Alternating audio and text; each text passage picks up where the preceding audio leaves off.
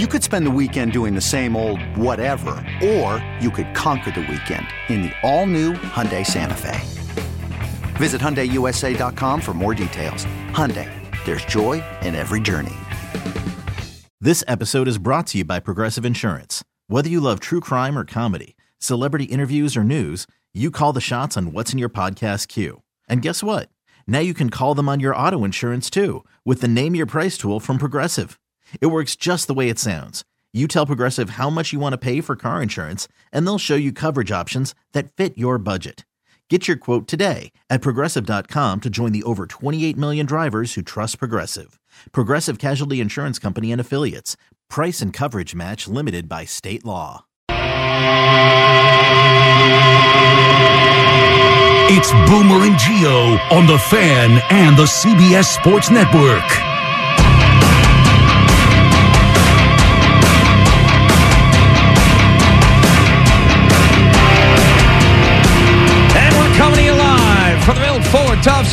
Boomer Esiason, Greg Giannotti. It's Boomer and Gio on the fan. Simulcast across the country on CBS Sports Network.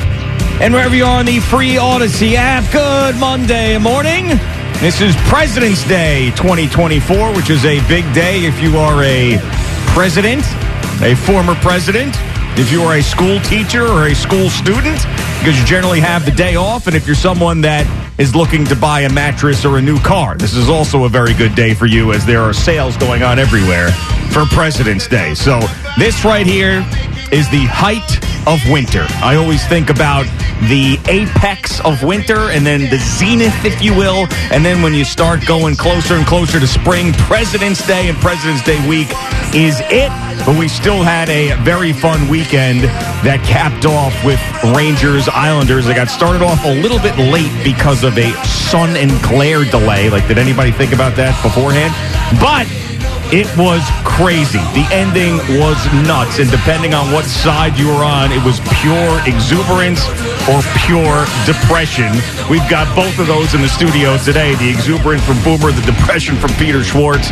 Uh, I watched the whole game. I watched it out with both Ranger and Islander fans. It was it was definitely fun and and it worked out and it was a huge success. The Stadium Series. Good morning, Boomer. How are you? Yeah, good morning, Jay. And uh, yeah, maybe I'll go get a mattress today. I don't know, but um, today's the day to do it. Yes, it is. I will say that the NHL came off unbelievably well after the Saturday night game between the Flyers and the Devils, and then the followed up with this game yesterday. Of course, as a Ranger fan, um, um, I'm blown away by a couple of things that happened. Number one, our coach pulled the goalie twice. Uh, we were down, uh, up a man on a power play. And I just think about Cal Clutterbuck. Unfortunately for him and the Islanders, he had a shot at the empty net and he missed it. And if he makes that, you know, that's probably going to be the end of the game as far as, as the Rangers are concerned. But uh, it was hard fought. It was playoff intensity. Um, I I don't know what's going to happen with the Islanders after this. Maybe Peter will give us a little bit better of uh, of uh, you know an understanding of what's going to happen. Maybe some guys get moved, some guys get traded, which also could include my son-in-law, which is probably not going to be the happiest times of uh, my daughter's life. So, uh, but if he goes and wins the Stanley Cup somewhere, if in fact he is traded, good for him. That's Yeah. the way I look. at. yeah, Right. you got you got to look at the positive, the silver lining. But you know, It won't be the whole year either. You know, it's a portion of the but, year. But the point being, you know, these teams are so close to each other. The players are uh, both the Islanders and the Rangers. I know the, the the Islander players a little bit better than I do the Ranger players, just simply because of my tie with Matt and everything. And you know, they bust their ass. They work hard. Uh, unfortunately for them, their penalty kill is just atrocious. And Worse what happened? And, and what the ha- what happened at the end of this game? Like you never see this stuff happen. You never see. I mean, you may see uh, uh, an empty net goal, meaning that you know the the the team is you know that pushing is trying to get back in the game, pulls out their their goalie, and then they end up scoring, either tying it, you know, or getting one goal closer, like the Rangers did yesterday. But do it twice. You never see that. Yeah. And uh, all I can tell you, 160,000 or so fans showed up at MetLife Stadium. It looked amazing on television. And the reason I did not go, number one, I had my own hockey game yesterday, and number two, How'd you do? could you have met? We won. Oh, Oh, nice. no, we lost. Actually, Oh, you We lost? Yes, we lost. Oh wow. Yeah, I mean, whose well, fault was it? Um, Chicharella. Yeah, yeah. I figured. Got, I knew he's it. got to work out his issues. Yeah, how'd And- Capone and, do? Uh, he would. He did not play in this game. Hmm. Uh, but I will say that uh, it was a little bit tilted because of uh, two of the players on the other team. You know, they shouldn't have been playing in the game, but Oh, that's just really? the way it works. A legal team, Uh, a legal kind of roster. yeah, let's let's let's load up because we know Boom's team's coming in, and we don't want him to win. So that's Bull just the way that works. Yeah. But I, I you know, I just like You but didn't think- go because you had your hockey game in the morning. yeah, right. And and then of course uh, the traffic getting out of there last night. I mean, the GW Bridge was jammed. I- I can't And, and, and again, that's that's one of the reasons why I didn't want to go because I knew I was working this morning, and I didn't want to get stuck in traffic coming out of New Jersey. So Yeah, no, nobody wants to deal with that, and those that did obviously are diehard fans. That's how Al and Peter Schwartz ended up, uh, ended the warm up show rather, talking about Peter's just ability to fight through some of these ridiculous commutes to experience these events, and good for him. Like he he can do it. He still has that in him to to bring his boys there, and it doesn't really affect him the way it does others. But I, I couldn't do it. I remember I was talking about last. May when I had to get to the Morgan Wallen concert that eventually got canceled and all the different machinations I had. We're going to stay in a hotel. We're going to stay over. And then it got canceled. And I told Gina, I'm not doing that again. I'm not planning it again. I'm not stressing out. You want to go? You can go. I'll get you the tickets. You guys can figure it out. You and three of your girlfriends. I'm not going. But you Can't have- deal with it. I know, but you There's have a to- television in my house that will show this thing and I will sit on my couch and I will watch it. But you have to admit, though, it was it looked unbelievable. It did. It could look great on TV. And, and, it was, and for the game for the sport of hockey, there there are hundreds of thousands, if not a million of us, who absolutely adore the players who play, love the game itself, and for this to be this kind of intensity, and, bo- and all four teams, by the way, played with that kind of intensity. It just wasn't the Rangers and Islanders yesterday. The the Devils and the Philadelphia Flyers played with great intensity too. And I I just the whole thing looked great. Now What was I- the coolest thing that happened in MetLife Stadium in years? Yeah, I know mean, that, I I'm not trying to make I a joke. I mean, like this is it's a fact. well, the new Eras tour. well, okay. no, Eras- I'm Eras- talking sport, Eras all right, tour or whatever. The era, Eras tour, yeah. Eras tour, I'm, whatever. I'm talking about sports wise. Oh, Obviously, yes. there's been some great concerts there, but Yes. sports wise. I mean, from eh, just everything. The only complaint that I had was the fact that they had that silly 45 minute delay where you should know where the sun is in the sky. Knew, but, but they're thinking that it could be cloudy. That's why they started it early. And I talked to Matt earlier in the week, and he Yeah. goes, if, if it's sunny out, we're going to get delayed. Okay. And be, just because of the glare on the ice, it's not good for the goaltenders. And you would think that the glare was in Igor's ice uh, eyes yesterday. Yeah. Early on in this game as uh, as it started. But the, look, all I can tell you, it was an incredibly, incredibly entertaining game. And when you have one of the teams come back from you know, two goal deficit and to do it the way that they did it without their goalie in net and with the opposing team missing an open net. I mean, it's just like these things, they don't happen often. Well, they But- happen to the Islanders. It feels like as they have blown so many leads Yeah, at about- the end of these games. about that 10 been about 10 of them. Yeah, that has been their mo. They make a coaching change because of it. It happens on a even larger scale in the biggest game of the year up until this point. I mean, it's just it's tough. I mean, not holding on to leads and obviously the penalty kill. They're just they're miserable at it, and that's probably what's going to cost them an opportunity to get to the playoffs and chase a cup. When Lou Lamoriello's really tried to go all in, but. It, it, it was just that was a you miserable, know, miserable the, the loss for the last Islanders. The last two power plays aren't what I would consider normal penalty kills because the Rangers had two more men on the ice because they took the goalie Right, right. out. Yeah, yeah. And that's where you got to score at the Six open on net. four, yeah. Right. Yeah. And you just you just have to be able to do that. And it's just you know, the Rangers season has been filled with comebacks as the Islander season has been filled with collapses. Mucinex. It's comeback season. comeback right? season, I mean, you've been saying this for uh, weeks and months now with Mucinex. I, I you know I would say that you know there was a the dreaded three goal lead. That that is like the moniker early in the game. You get a three goal lead. The Islanders are four to one. You know, so all of a sudden now the other team picks up their game. The second Yep. period was great. Uh, Vincent Trocheck has been an amazing, amazing addition over the last two years. Uh, you know, Temi Panarin came through, Mika came through, Kreider came through. All your big guys came through, like the Islander big guys came through early on. Yep. You know what I mean? So and and Matt gets involved right away with a guy's about seven foot two on skates. yeah, but you know that that kid that that was that kid's first game. Yeah, I understand the whole Yeah, you know, thing. all right, so he's got to pick a fight and Let's go. he's got to get involved. And then on top Yeah. of it, Matt's like, "Fine, this is a good time because let's get the energy going for the Islanders after that quick goal for the Rangers." I mean, I understood why on both sides that this happened, but uh, he he did get the better of Matt. There's no there's no two ways about it. But what are you going to do? You know, You know, Matt, the guy is solid. That's all I can tell you. He's uh he put him over, as they say in the wrestling business. yeah, Matt Matt's a uh, uh, a real traditional hockey player. Yeah. Understands the unwritten rules and tr- always tries to do the right thing. That's all I can tell you. Yeah. And uh, I saw this. You know what I said? The first thing I said when I saw this. Is Like, what's there Winnie doing? There, goes five minutes of his ice time. Oh, yeah. And I'm yeah. like, you know, I, I believe you want to, you know, do this and get everybody going, and I'm sure everybody there loved it. yeah, But I'm like, there goes five minutes of your ice time. right. I mean, Which- it's going to cost you. It is going to cost you. And what happens in those spots? I was wondering. Like, so I know Sydney was at the game, but with with no daughter, the daughters did not come. Your Right, your right. grandkids Too did not freezing, go, right. Because too cold, I would have done the same thing. So at home, like, and, and you watch these games on TV, Daddy gets in a fight. Do the eyes get covered? I don't think they were really paying attention. I mean, I think they're I still. mean, paying attention when he goes to all the games, watching. She well, loves she it. likes that going to the games and stuff, but But they you don't know, put it on If when it they- ain't if it ain't Bluey on TV, I don't know. how Really? interested Okay. She is. All right. So she wasn't into it watching TV. Like, oh, Daddy's playing this big game. It's not. She's still oh, too Oh, young they for that. all had the uniforms on and everything. You know, it's just a. They, you know, they're into it of 100%. They may have to change the uniforms now. You never know. they might have to. That's right. I don't know where he would go. It's something we Well, can. let- let's say I, I could tell you right now if he if he if he goes to a like a Boston, which would be a, a great thing for him, or he could go to a Dallas, who the Rangers have to play Tuesday night. Let's hope that's not like a flatlining game because they put so much emotion into this game. Yeah. uh, he could end up going to uh, Las Vegas. He could end up going to. Uh, Edmonton, he could end up going. There's a. There's not. What about the Rangers? Uh, yeah, I don't think Lou Lamoriello would send him to the Rangers. Wouldn't that be something? Oh, that would be unbelievable. Wouldn't that be something? That would be that would be oh, I'd love to see that. As much as I'd hate to see it, I'd love to see it at the same time.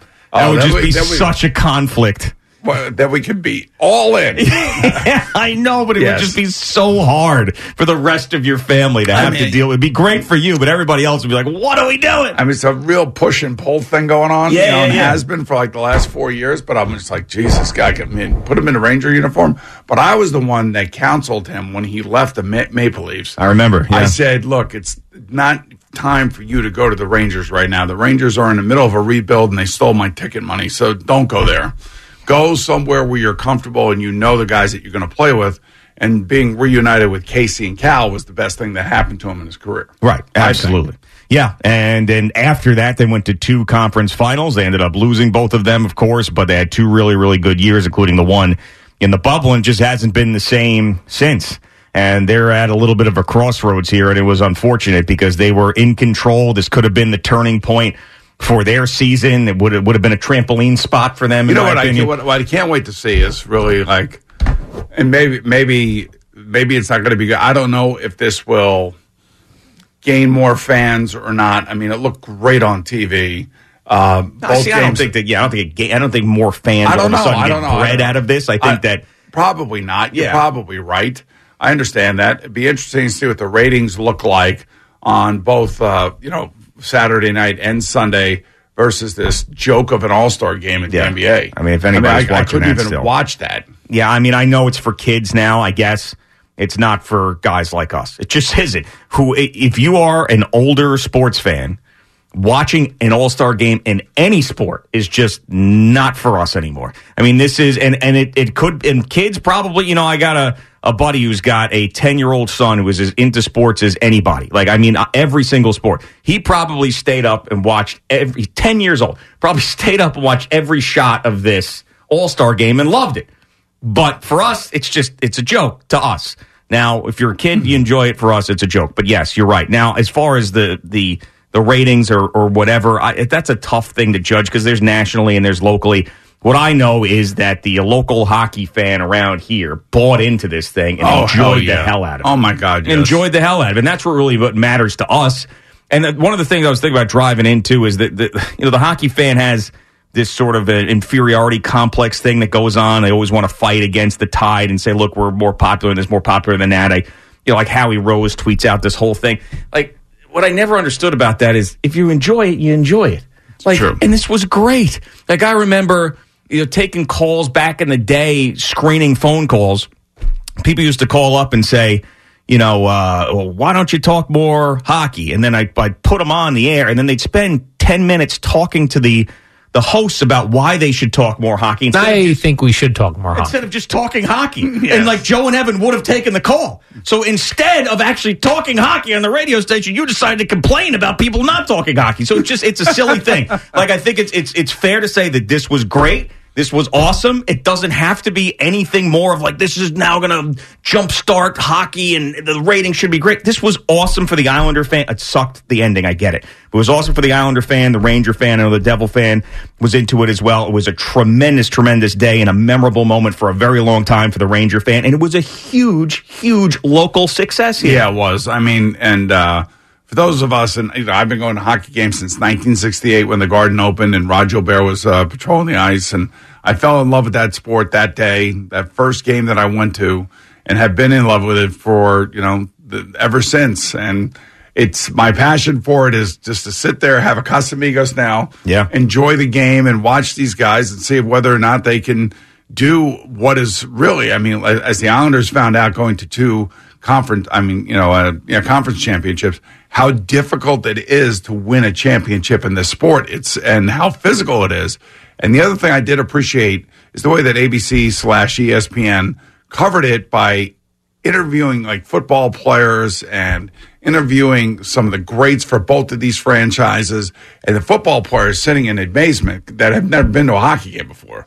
Yeah. Like, holy, this is how fast and how physical it is. Yeah. And They're not all this physical, but I will say that that is exactly what it looks like in the playoffs. Yeah, if, if this was your first experience, and I saw Tommy DeVito was there, Sterling Shepard, Saquon Barkley, C.J. Mosley, Breece Hall, Quinnen Williams. Quinnen Williams. So I, I'm sure some of those guys have been to a hockey game before, but if that was their first experience, obviously this is a bigger deal.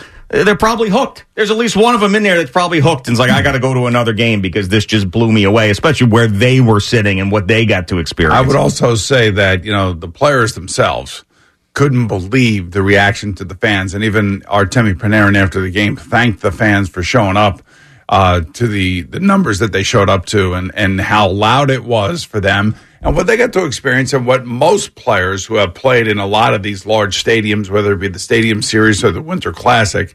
I remember going to that Winter Classic the first year up in Buffalo. It was like a snow globe. Well, that was the Penguins and the Sabres, right? Right, exactly. Yeah, and, And- it was and- snowing. It was like as good, as, and didn't it go into like a shootout? too? it was like and- everything that and ever. Crosby, and Crosby won the game. Yeah, yeah, yeah, right. Yeah, but uh, yeah. I, but I remember there was eighty or seventy five thousand fans at that game, and uh, it it's what I think the forty first or forty second outdoor game, and they've never had a bad one in terms of attendance. Sure. So there is a there is a place for it. The NHL does it right. They make the stadium look unbelievable. They make the the ground look the, the field look unbelievable. The ice looks great, and you could have asked for a more perfect day other than no cloud cover, Yeah. which is what they really wanted because you can't play with the ice glistening uh, with the sun and and and really impacting the goalies. Because I think, uh, you know, then, then you'd probably have like a you know a nine to ten to nine game. yeah, which uh, nobody wants, even though it sounds fun. Not really fun. But it was good. They had a lot of goals. You know, made it made it exciting. That was the thing. Yeah, I mean, if I was drawing this thing up as a TV producer, I kind of would have done that script. You know, like have a crazy comeback like that. There were more Ranger fans there clearly than there were Islander fans. I mean, it was it was a nutso scene uh, at the end of that The, game. the other thing I will say real quickly is that now they're taking down the. I believe they're taking down the ice today. Yep. Because now they got to get ready for FIFA. That's right. and they got to roll in the grass in there, and they got to get that all ready for the summertime. And we'll see soccer fans invade that stadium now. That is correct. All right, Boomer and Gio on the fan and CBS Sports Network just getting started on this Monday morning. We got Peter Schwartz in with us today, still wearing his Islanders gear after that miserable loss. Yes, did he take a shower? I don't know because I think he's wearing I think he's wearing the same sweatshirt as he was in the pictures that he took yesterday. Yeah, so I don't know. Go out there and sniff him. Okay, picture this. It's Friday afternoon when a thought hits you. I can waste another weekend doing the same old whatever, or I can conquer it. I can hop into my all new Hyundai Santa Fe and hit the road. Any road. The steeper, the better. Because my all new Santa Fe is available with HTRAC, all wheel drive, so I can hit the trail without a worry in the world. Heck, with three rows and best in class rear cargo space, I can pack the whole family in with all our gear. We've got available dual wireless charging for our phones, so we'll never lose touch with civilization, and we won't lose touch with the primordial power of Mother Earth. So, which is it? Waste the weekend or do something a little more epic? And conquer it in the all new Hyundai Santa Fe. Visit HyundaiUSA.com or call 562 for more details. Hyundai, there's joy in every journey. This episode is brought to you by Progressive Insurance. Whether you love true crime or comedy, celebrity interviews or news, you call the shots on what's in your podcast queue. And guess what? Now you can call them on your auto insurance too with the Name Your Price tool from Progressive.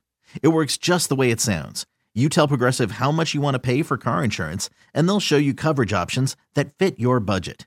Get your quote today at progressive.com to join the over 28 million drivers who trust Progressive. Progressive Casualty Insurance Company and Affiliates.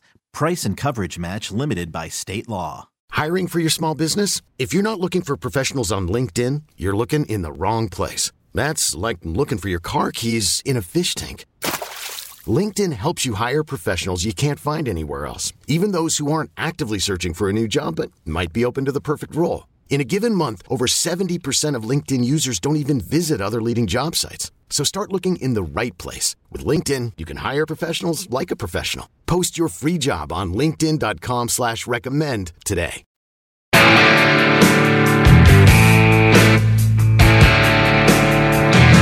All right, Boomer and Gio on the fan and CBS Sports Network. I made an error here. I said that Peter was wearing the same sweatshirt this morning as he was at the game. He is not. It's the swap. It's the same style.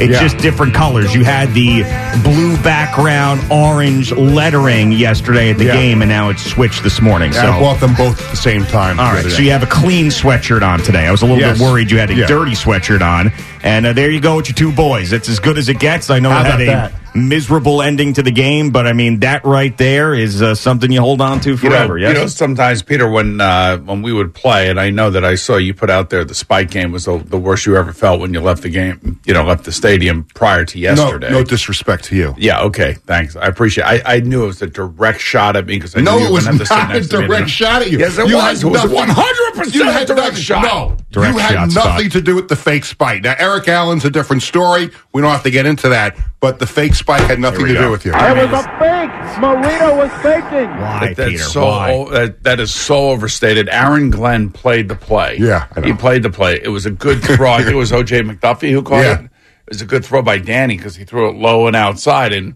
it was one of the uh, beginning iterations of the back shoulder throw. By the way, I mean, I'm sorry. make- I'm sorry make me feel any I'm sorry. I'm, Sorry. I'm sorry that your those feelings came back to haunt you yesterday. So, walking out. I was just going to ask you because as a player in that particular game, we could feel the momentum changing. Could you feel the momentum changing yesterday when you were watching this? Yes. Uh, even at four to one, I didn't feel comfortable. That's the dreaded three goal lead. Three goal lead. And as soon as the, the Rangers scored, I started to get nervous, and I said they got to get out of this period without giving up another one. And sure enough, they give up another one. And when they got But the they, came, but, but they came out and scored. they at the came out and scored five period. three, and I felt a little bit better. But you just they just they they kept coming in. They turnover after turnover. Yesterday's game for the Islanders, in my perspective, was a microcosm of the season. Uh, blown lead, uh, turn the puck over in your own zone, bad penalties at the wrong time, and they can't kill any penalties. Now, do you think all the penalties were legit? Oh, I think they were legit. His sons did they were not. legit. No, That's my my kid, my kids, my kids did not. They had, they stole a line from you on the way out. They, oh, the referees got out the uh, screw the Islander button. See, I don't. No, I don't. that. I see. I and I There's listen. I know one they're, button. they're There's only one button, and it is screw the Ranger. well. Let's put it this way. And we the Islanders. that. The, the the Islanders. Listen, they were legitimate penalties. I think the I think the officials missed a couple on the Rangers in the third period. How about but the high stick kill 'em- on the Ryan, Ring, Yeah, uh, Ryan Lindgren? Yeah, ki- kill a penalty, or hit an open net. hit an open net, clear the puck. You get, get you have the puck on your stick, shoot it down the ice. Don't don't turn the puck over. And it's been like way all season long. Yeah, uh, disappointing finish for sure. We're happy to see you this morning, still rocking the gear. So let's get to some of the details and the rest of your update. What's happening, Peter? We are sponsored by the Farmer's Dog, fresh human grade dog food delivered right to your door, and also brought to you by Town Fair Tire. Nobody beats Town Fair Tire. Nobody. Well, the Rangers found themselves in a 5 3 hole late in the third period. In the Stadium Series yesterday, Chris Kreider would score a power play goal with 4.08 to go, and then the Rangers would get another power play. Lafreniere threw it in front. Touch pass. They scores! Zibanejad scores the power play goal for the Rangers. Their third of the game, and they have tied it at five with a minute and a half remaining. That was Pat Foley, the former voice of the Chicago Blackhawks on Sports USA yesterday.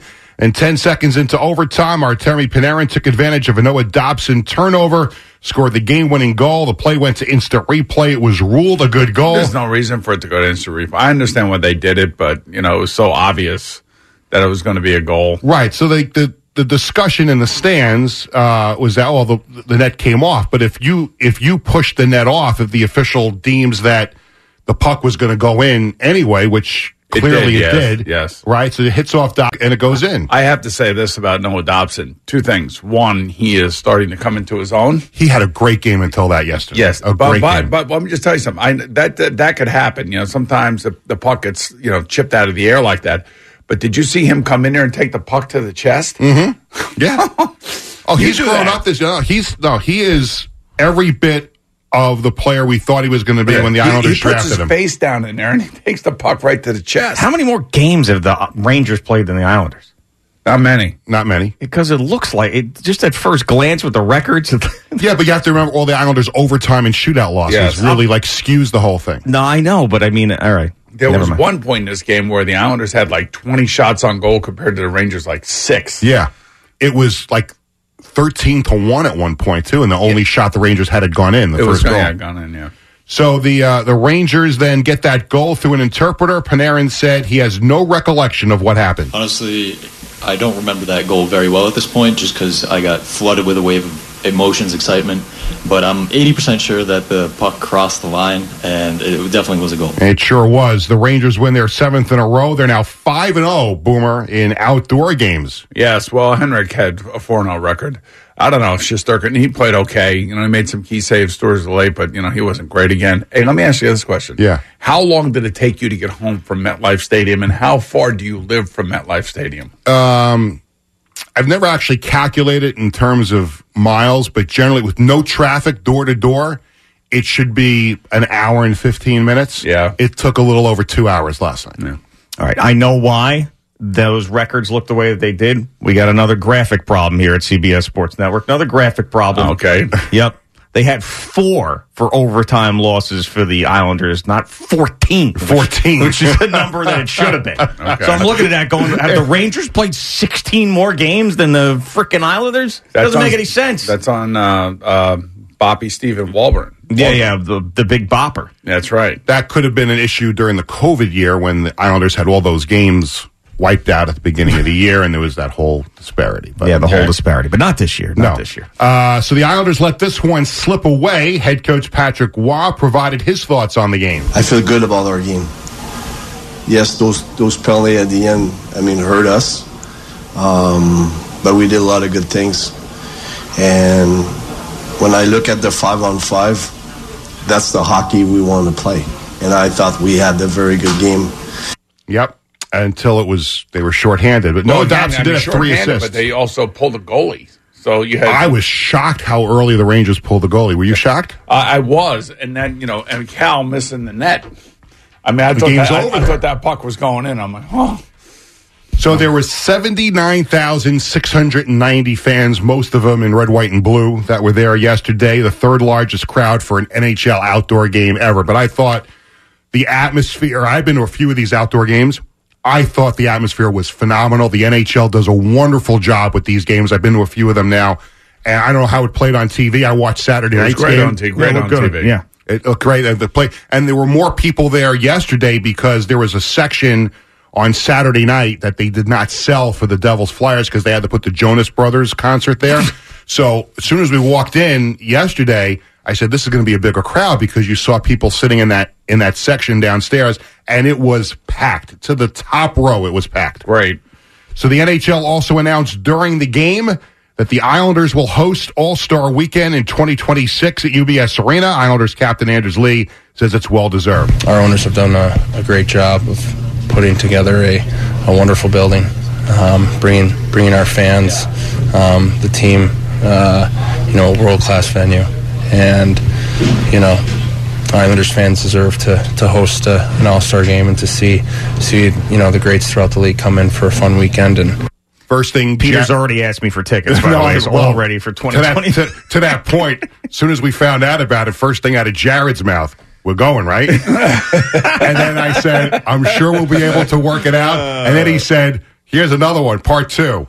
Whoever the Islander representative is, yeah, I want the jersey. Okay. Well, Okay, well, we'll figure it out. Apple, Apple Figure- tree, finish the rest. Yeah, the second whole time the Islanders will be hosting. the second time the Islanders will be hosting the All Star game. The first one was 1983 I guess at Nassau it, I guess it really comes down to what are we going to cover him in in the next Boomer Gio show? Yeah, to get him the All Star game ticket. Yeah. Two years to worry about it. Uh, NBA All Star game in Indianapolis last night. Oh my God! Y'all see this? Half court. Did y'all see this? Lillard. That was the call on TNT. It was a shootout, East over the West, 211 to 186. A new NBA All Star game record of 211 points. Damian Lillard of the Bucks, the MVP with 39 points. Jalen Brunson of the Knicks had 12. Now, LeBron James, you never know how many All Star games he's going to have left. He was asked after the game about his timetable for retirement. I have not mapped out how many seasons I have left. Um, I know it's not that many. Um, I also don't know if I will. I was asked this question a couple days ago. Will you kind of take the farewell tour, or will you kind of just Tim Duncan it? Oh, he's going to take the farewell tour. There's no question about it. The good news for us Knicks fans is that he said he's hoping to end his career with the Lakers. Lakers, right, exactly. We don't. Yeah. we don't want him. He also Uh, said no more FAN no more. after that, which was surprising. He- LeBron had eight points in the game. Let's go to college basketball at UBS Arena. Seton Hall beat St. John 68 62. Rick Pitino, not really a happy camper after this game, not happy at all with his players. No, I think they're unathletic.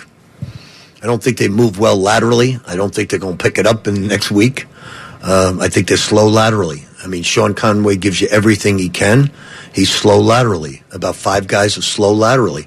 Now, wow. I mean, does that mean he cuts them all next year and gets goes into Probably. the transfer But- portal or but what? he he also I, uh, I didn't find the audio of that exact cut, but he's he, he talked about like he kept ripping his players, but he picked all these players. Didn't he get rid of all the players last year and brought his own? He didn't Yes. recruit.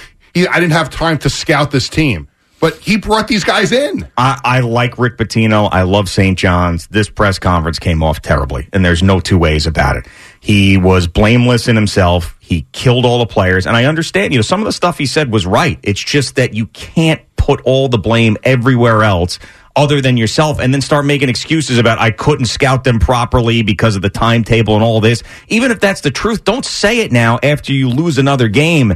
And I still want him to be the coach. I still believe that he's going to get them to the tournament and you know deep into the tournament during his tenure here. But this was just this was a bad day for them. It was a bad game and it was a terrible press conference. And the fact that he sat there for you know mm-hmm. St. John's fans that wanted him desperately for the longest time were so excited for his hire, and he sat there yesterday and looked everybody in the face and said, "This is the most unenjoyable season of my coaching career." Yeah.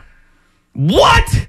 He called the faci- on, called the facilities. I mean, I'm saying crappy. He used a different word for it, but you you said. I mean, he you were said supposed to come here and fix all this, man. You were Right. the guy. You told me you were going Right. to do it. So you move all the games into the garden, so you you'll, you'll have that fixed at some point. You're playing some games at UBS Arena. I like the way that UBS Arena looked. It looked Why don't we nice, just yeah. play there? I know it's the Garden and everything else, whatever, but I they should just play at UBS Arena. It looks nice. I have not been to a basketball game there yet, That, but it that looks is like a nice. world class arena that is built within the last five years. I mean, it's got every nook and cranny covered. Do you have that cut of the most unenjoyable season? Is that in there? Someone Uh, played it. It is. I have it set for next hour. Who cares? The different audience. Let's play it Okay, here. It's the on. most me- that, that I- to me is I the got- biggest takeaway. I got to from find that it. press Hold on one conference. Even more so than than trashing the players, saying they can't move laterally and they're unathletic and all that stuff. Uh, that one was just uh, I couldn't believe it. Uh, give me one second here. I have it. I have it. Uh, not having fun. Here we go. Ready? I think I've enjoyed even even the Celtics when we lost. I've enjoyed every minute being the Boston Celtic coach. Didn't like the fact that we lost in that following year, but this has been the most unenjoyable experience I've had since I've been coaching. Ah, that's great. I'm, I'm sure the, adminis- the administration at St. John's really enjoyed hearing Wait, wait, that. how, how much did we just give you? Yeah, And exactly. what, I know. mean, are you kidding me? And and I'll and and Rick Pitino, and we when you had him in, he talked about all the stuff. He was he wrote you a check to the foundation. Yeah, I know he's- had his his things in his background. He 9-11 affected him deeply. There's a lot of things about Rick Pitino I I really like, and I wanted him to be the coach. And, but this was this was awful. I mean, that press conference was embarrassing. you have him. to wonder, like, like, like, what's the?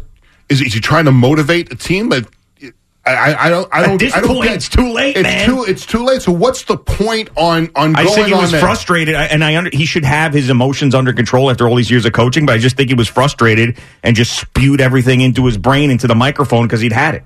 You know, I, I just, that's what I think. It, it sounded so bad. He looked so small by doing that yesterday. yeah, I agree. Uh, also, uh, Rutgers lost to Minnesota 81-7. and that's why Jerry is not here. He's That's out correct. in uh, Minnesota late last night. Beautiful uh, Minnesota in February. All right, Peter, we'll see you next hour. It's Boomer and Gio coming to you live for the Built Ford Tough Studio. Everyone, Boomer Esiason here. The NFL draft is behind us, and your favorite team is now gearing up for week number one. The free Audacy app puts you right in the middle of the pro football conversation with the biggest sports radio stations from across the country. The local voices who know your team the best, giving you their unfiltered takes on the current state of your squad. It's always football season right here on the free Audacy app. Stop, won't stop the beat and go!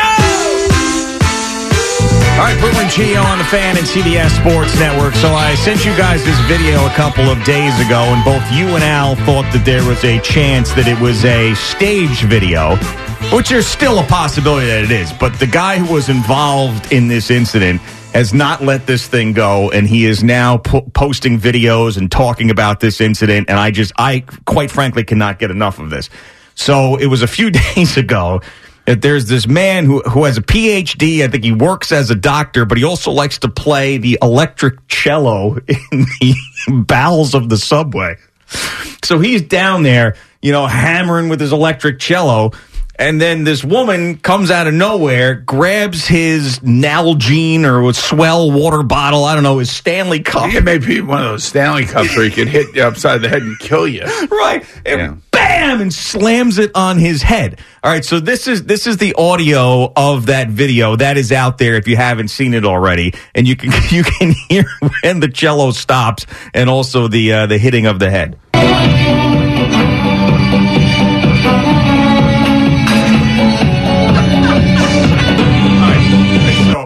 so that's all right. I'm laughing at this. It's just the video is funny to me. It's just the guy lived. Everything's okay. The video is funny to me because I can't tell you how many times when I used to ride the subway that I wanted to do something like that. Now I never did because I had self control, but but that's what I wanted to do. So this guy with all the stuff that's going on in the city, police officers being attacked, the migrant crisis, all the, the crime and the nonsense and the murders and the gun, everything that's going on, right? Yeah, yep, yep, yep, yep. This guy decides to make this video and put up like a Crime Stoppers thing for this woman that hits him in the head with a water bottle.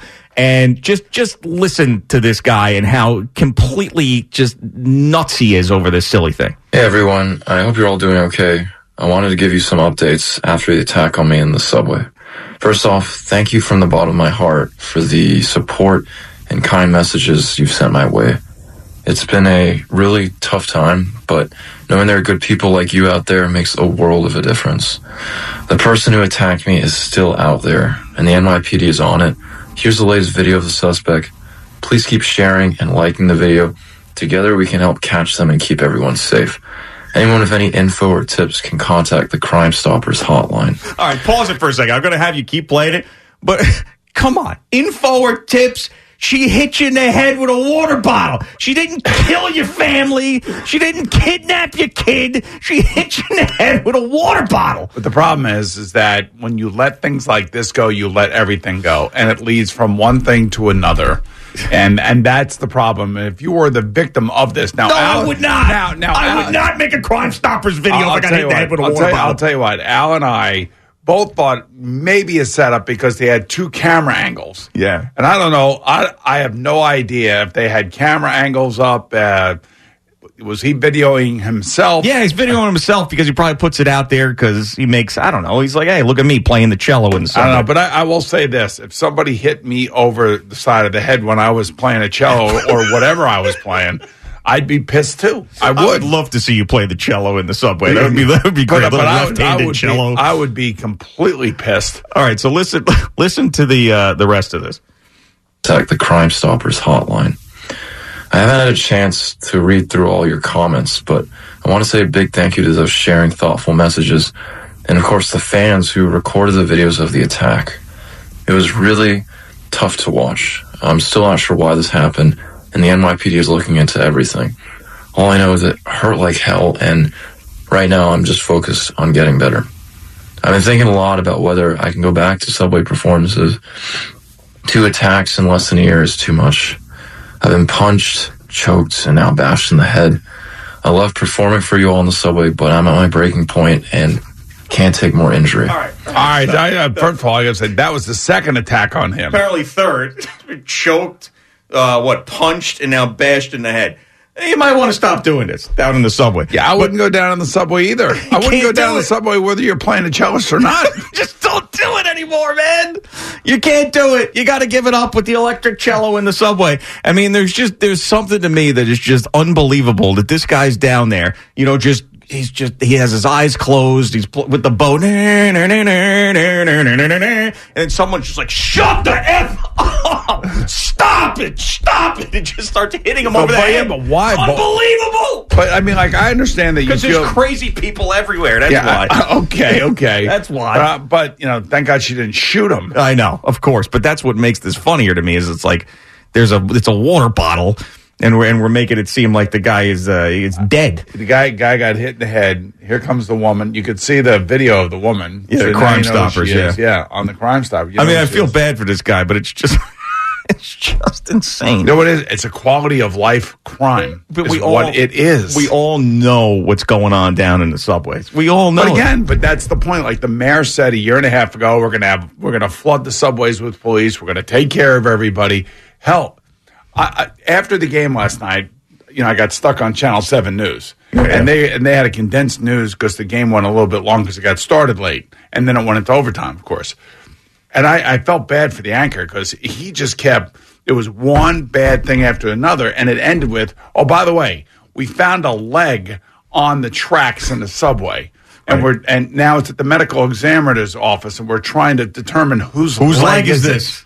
I mean that that that's living in New York, guys. Right. That's all it is. This is what. I'm saying. And this this guy wants everybody to stop their lives to find the woman who hit him in the head with a water bottle. They found a leg in the subway. Ah! I mean, is somebody without a leg? Yeah, walking around. Unless maybe that's just a body part and the, and the person's killed already. Oh boy. Is there any uh, any more of that uh, left on this uh, this poor guy got hit in the head with the water bottle? Unfortunately, I'm not alone. Many other musicians who perform in the subway have also been attacked, harassed, robbed, something that's becoming normalized. If you've also experienced something terrible like this, know that you're not alone. Now, a lot of you have asked how you can help. First, we're starting a coalition of people who want stronger security and protection for musicians performing in the subway. The MTA and NYPD do not track stats of crimes against subway musicians. This has Subway to change musicians. to know where, when and why these about attacks just- happen. just normal, Once we have this everyday people, subway information, police can be smartly uh, Well, I think- provided to All where right, they're all right, Thank you. I think this morning we joined the Subway Musician Coalition. Uh, we, now we, have a protect these folks. subset of uh, society, subway musicians. that Right, we we're not protect. being protected. How about protecting everybody? of course. I mean, again, you like you, if you go back to what the mayor and what the governor have said about protecting the subways, it's all a bunch of crap. Maybe there is some of it down there. I don't know. I have no idea if the police can even get involved. Who who knows? I, I mean, it's just it is one quagmire after the And here's next. the other thing. Why do you, if you've been choked, punched, and hit over the head with a water bottle, play your cello somewhere else, man? Not, not a water bottle. Not it was not a Whatever water it bottle. was. It was a metal water canister of some sort. Let me hear that uh, again. That's uh, isolated sound. Ah! Okay, yes. And by the way, if you were hit by that thing, you'd be pissed off too. You'd feel. I you'd- wouldn't be playing. But here's the point you're not understanding. All right. I don't put myself in the situation where someone is going to hit me over the head with a metal canister. And if I did, I certainly wouldn't be bitching about it on X. I'd be like, man, that was pretty stupid for me to play my electric cello in an underground, chaos filled, psychopath ridden subway system. You don't do it. Play the cello, play it in your apartment. Bring it over to your friend's house and play the Titanic theme if you want. Don't do it down there anymore, I, man. I, but I have to say, you are blaming the victim here, Oh, and you stop it. cannot do. You cannot blame the victim. and you know Oh, the coalition that he should belong to is the victim coalition. The amount of victims that are out there that don't have anywhere to go and and give their point of view or tell people what actually happened. And hold the people who are, who did attack them accountable. Yeah, well, what do you think, by the way, when they when Crime Stoppers helps and they find this woman? What do you think happens? Nothing. Nothing happened. She goes in, they slap her with a fine, there's some bail reform thing. She's back on the street slapping other cellists in the face with stuff. She's probably Doesn't got- happen. She's probably has. I would imagine anybody who would do that has got some sort of issues going on. Maybe You she think? just doesn't like cello. He really hates the cello. Was Really he hates- playing well? Maybe that was a sort of a referendum on his performance. I, I I don't know. You couldn't really tell, and that's in But he- but the the brutal po- the attack is brutal. Yeah, yeah. But his take on we have to protect subway musicians. I, I mean, you got to protect everybody, not just a subset of society that are playing music. In the subway. the subway, and they found a leg. Maybe that's a subway magician's leg. I don't know. Maybe maybe maybe it was a guy that you So know. if it's not a drummer, because That's what I'm saying. Be really hmm. tough. Boomer and Gio coming to you live from the Built Ford Tough Studio on the Fan and CBS Sports Network. The morning after a crazy outdoor game with the Islanders and Rangers. We spent a lot of time on that early in the six o'clock hour. Peter will have some more highlights for you coming up in a little bit. But Peter did play that Rick Pitino audio earlier of him talking about how his team is not athletic and how his team is not going to figure it out in the last couple of weeks of the season, and this is the least enjoyable uh, season he's ever had coaching. And I, I wonder, as as Peter asked, this is a question I was going to ask you as well. wh- what do you really get out of this? You know, is is was this a motivational tactic? Because we've seen a lot of coaches, college coaches, that'll go after the team. And you don't see it as much in the pros these days. They'll go after the team, hoping to motivate them because he doesn't believe that they're getting their full potential out of them, and maybe like this public flogging will Well- then inspire them. Let me ask you this question: How much is he paying the team? I mean, there's- yeah, there's a lot of money there, making? yeah. There's a lot of money he's making, now, too. I know, I know that, but I'm just saying, if you're paying the players now, it's a whole different uh, playing field. You know, how many of these players say, "I'll come to play at St. John's for 150 grand plus a scholarship"? You know, I don't, I don't know the answer to that, so I don't know if that's driving some of this. The other interesting thing about this is that Rick Pitino took issue with Mike Tannenbaum when Mike Tannenbaum put out potential trades, uh, and one being for the Giants to acquire Deshaun Watson and trade Daniel Jones out to Cleveland. And he basically said, you know, uh, let me see. Uh, why not talk about things that could possibly happen, giving Danny Dime some protection and he'll be terrific.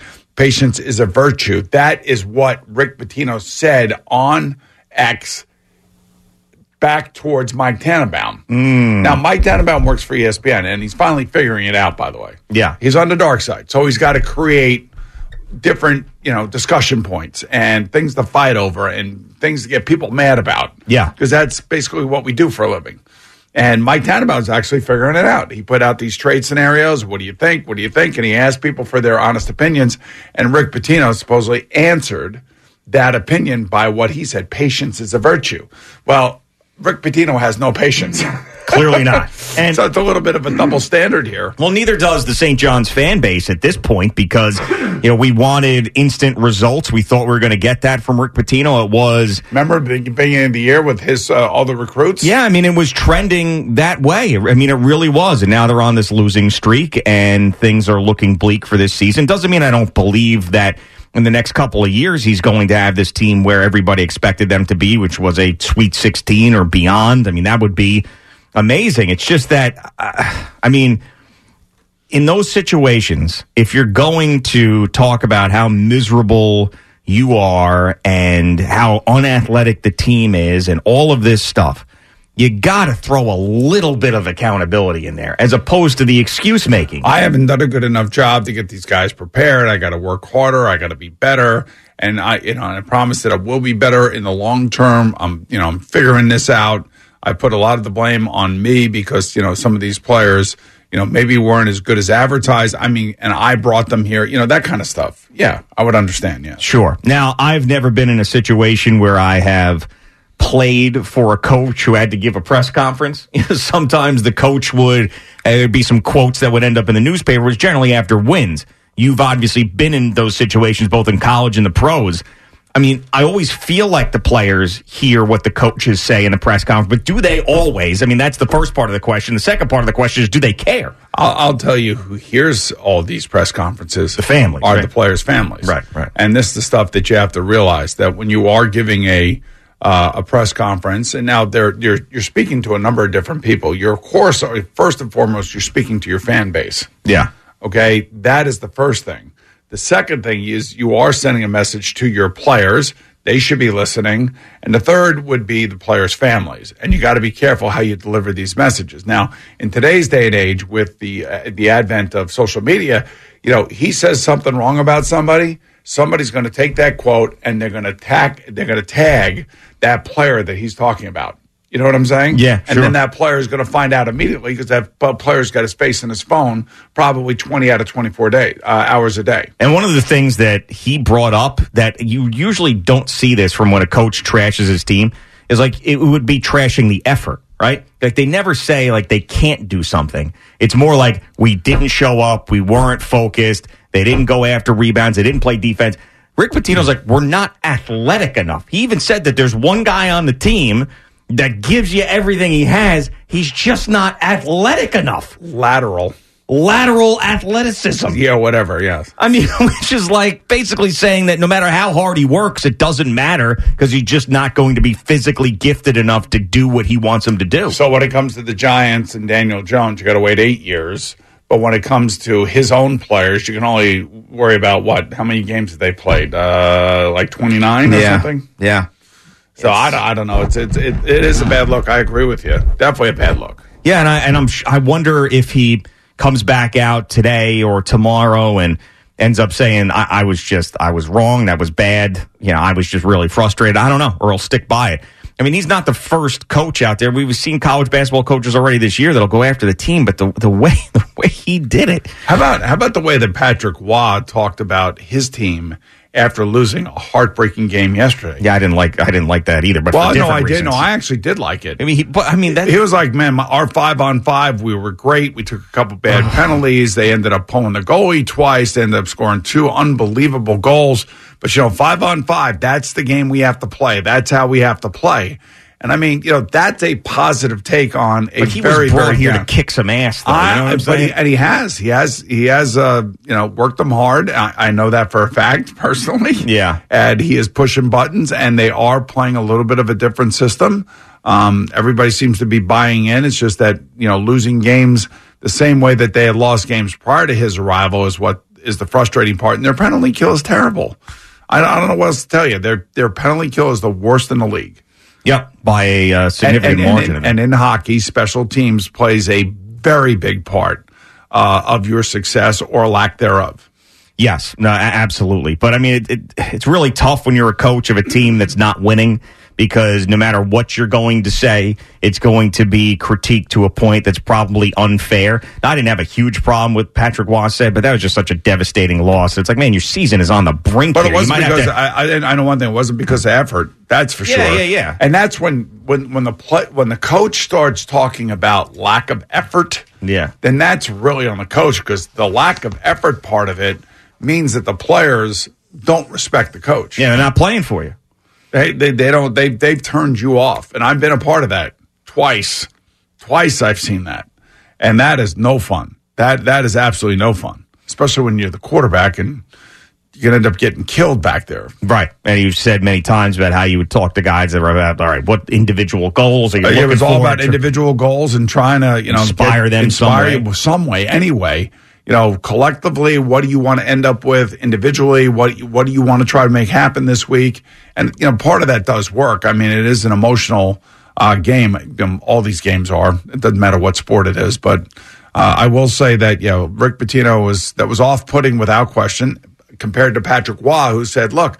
It's a bad loss. We have to get our penalty kill right. We got to do this. We got to do that. And they showed some stats during the game yesterday where the Islanders have improved in certain ways, where they've gotten more shots on goal and then they've given up less shots on goal. Sure. Now, there's been lots of guys who have come into New York to be the savior for a struggling franchise, and it has not worked out a lot. One guy that has is Jalen Brunson. That has worked out, but he wasn't even when they when the Knicks signed Jalen Brunson. He knew it was going to be an upgrade. We knew it was going to be good. We didn't think he was going to be the savior for the franchise in the way that he has been, and and he has been. But all these others, I mean, my goodness, I know we're not Nets fans, but obviously what happened there was crazy. Scherzer, Verlander coming in here, terrible. Aaron Rodgers, his first year, miserable. Rick Pitino coming into St. John saying this is the, the most unpleasant uh, year he's ever had in coaching. I mean, it's like, it's like, man, you come in here. I mean, I, we say it all the time. You come into this meat grinder. A lot of the times you're But, not, you know, you're he not had- coming out. He had been here and, and done well in his previous spot. Sure, I know. But not nearly the amount of scrutiny. Yeah. And not nearly the uh, amount of good teams that you were going to play against. That is Meaning that in the Big East, you can play against any one of these teams and you can lose just as quickly as you can win. Absolutely. And and I think too just in this situation there was a lot of pressure. It's not the same days of a guy building a program up anymore and give him some time, build a program up. It's a totally different world. Rick Pitino was expected to come in here in one year, use that transfer portal and get that team right at the top of the conference. And he was trending in that direction. It's all falling apart. So that's why this feels different. You know, it's not like, oh, give him time, give him patience. No, there's none of that these days. You're Rick Pitino. You came in here. You got the money. You've got the support from the university that it financially, they've given nobody up until this point when you've come in here and you get uh, Repole back involved and uh, the cash flow is coming in. You were expected to win this year. You're expected to be on the outside looking in this year. You know, speaking of college coaches, did you see what Texas just gave their head football coach, Steve Sarkisian? After a tremendous year, by the way. Right. So he Uh, got he ended up getting ten million a year, a private jet, two cars, Mm. nice, uh, golfing membership at a very exclusive club down there, like that. Uh, and there was one other thing I forget. Can what I it ask was. for that in my next contract? I mean, negotiation? um, you're not going to get it from Audacy and Soros. No, you're not. Gonna, that's not going to happen. But even the golf membership, not the plane and the cars, just the membership. just the, you might be able to get that. Maybe Yeah. you could wiggle that out. Yeah, wiggle that one right out there. Right. Yeah. Hey, Mr. hey, Mr. Soros, hey, you might know me, Boomer and Gio. I'm the other guy. Uh, anyway, there's this place called Southward Ho. Yeah. uh, yeah, that's pretty good, man. But that's uh, that's the other side of the coin. And when you when you take that program that has underachieved, that has given financial support, it just hasn't worked out over the last number of years, and you put them in the college football playoff like that, then you are the king of the castle, at least for a few years. Well, I mean, the interesting thing is, as other, you know, these coaches now get paid an exorbitant amount of money. They were getting paid a lot, you know, a lot of money anyway, but now even more because you know why? Why the hell would you want to even be in college football to deal with this nonsense? And even Coach Mike Locksley at my University of Maryland was coming out and saying my third string running, you know, fullback wants one hundred and fifty thousand dollars to stay. Yeah. I mean, where, where's that money coming from?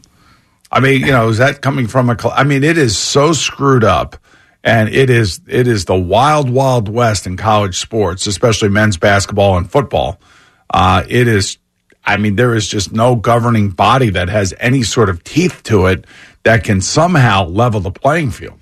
And even if they did level the playing field or thought that they would, I mean, there would be corruption all over the place like there was for decades and decades prior to nil being a thing. You're telling me that if they put some sort of salary cap on how much money you can spend for each one of these programs, whether in football and basketball, that these teams are going to adhere to that? I mean, they, they found ways around that for how many years paying players? But but the way that the players are now deemed, especially like at Dartmouth as employees, I I, I don't know necessarily that a federal inter, uh, intervention is going to work if the if the college athletes themselves don't have a union to negotiate on their behalf. That is true. yeah, I mean they're all they're all independent contractors right now. Mm-hmm. Kind of like the golfers. Like like I was I was I had a conversation with an NFL executive out in Vegas, and I was just talking to him about live golf versus PGA golf, and and just the I mean when it's LIV mess. NFL's gonna It- show yeah, up. right? Exactly. I, but I said it. You know, it's a mess. And he goes, "Yeah, it's a mess because those guys are individual contractors. They can do whatever they want. There is no unionized organization that is protecting the best interest of all the people who work, you know, for the PGA Tour. In this case, LIV. They're all taking individual money. So, uh, one day, you know, maybe maybe somehow, some way, they'll be able to come together. Because I don't see it. I just don't see it ever happening. Yeah, and then that's it's a flimsy agreement right now between the two, and it just every day that goes by just doesn't it just doesn't make any sense. So it'll, be, it'll really be the majors That's that it. will bring everybody together, and they'll be the ones that are interesting and because the- maybe the Ryder Cup, maybe if they allow those guys to play. you know the Ryder Cup should be the PGA Tour versus LIV. Yeah, but I do like the USA. There should be a different one, not the Ryder Cup. Let's keep Call that, that tradition. something. I call that something else. Right. Let's Call, call, it the Money Cup. Another way for these guys to make more money. yeah the, the money cup. call it the Money Cup. yeah, yeah. The, Let's the- play LIV versus the top ten LIV players versus the top ten PGA players, so they all can make more money. Yep. and grow the game grow, Grow the, the pot, so they can make even more money. grow the game. Good for them. Hey, you know what can I tell you? Boomer and Gio on the fan and CBS Sports Network. Quick break. Could get Schwartz back in here in just a couple of minutes.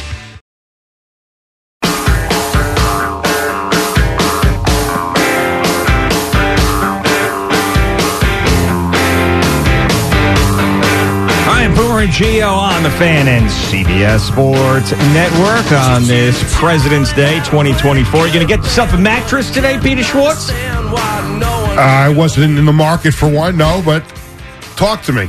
Well, listen, today, if you're going to buy a mattress, Or a today's the car. day. Today's the day. Or, a car, today Yeah, is the day. Got the car taken care of. See, I sometimes I just buy mattresses and cars for the Mm-hmm. hell of it on President's Day, and then I'm like, you know what? I don't need this, and I bring it back. I think Bradley will get uh, a new mattress after he leaves to go to college. I think he'll get a new mattress. Have we decided where we're going yet? I think we're getting very close. Okay, Mm, good. There was 'cause we another have- offer. We had another offer last week. Oh, you got another offer. How many offers does he have? Four.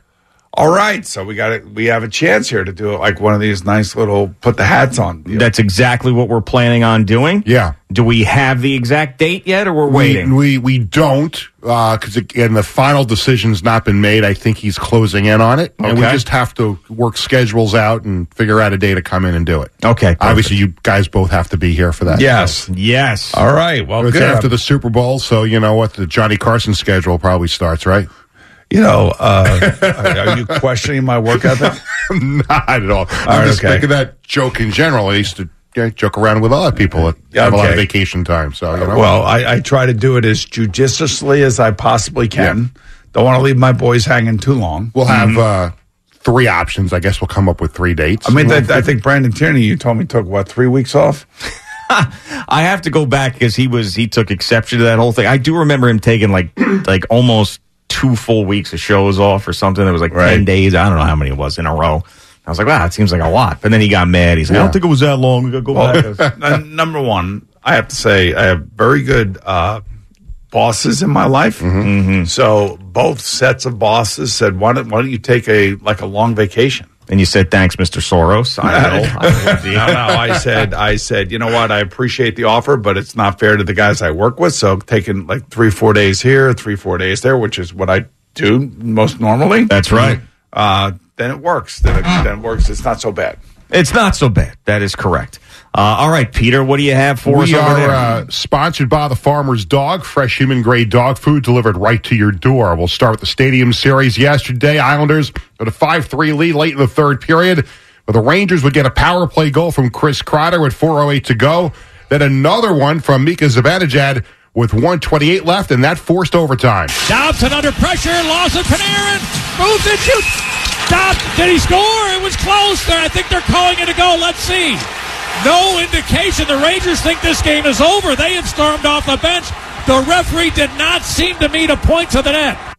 It was interpreted a goal. That was Pat Foley with the call on Sports USA. Artemi Panarin with goal 10 seconds into overtime. And the Rangers beat the Islanders 6 to 5.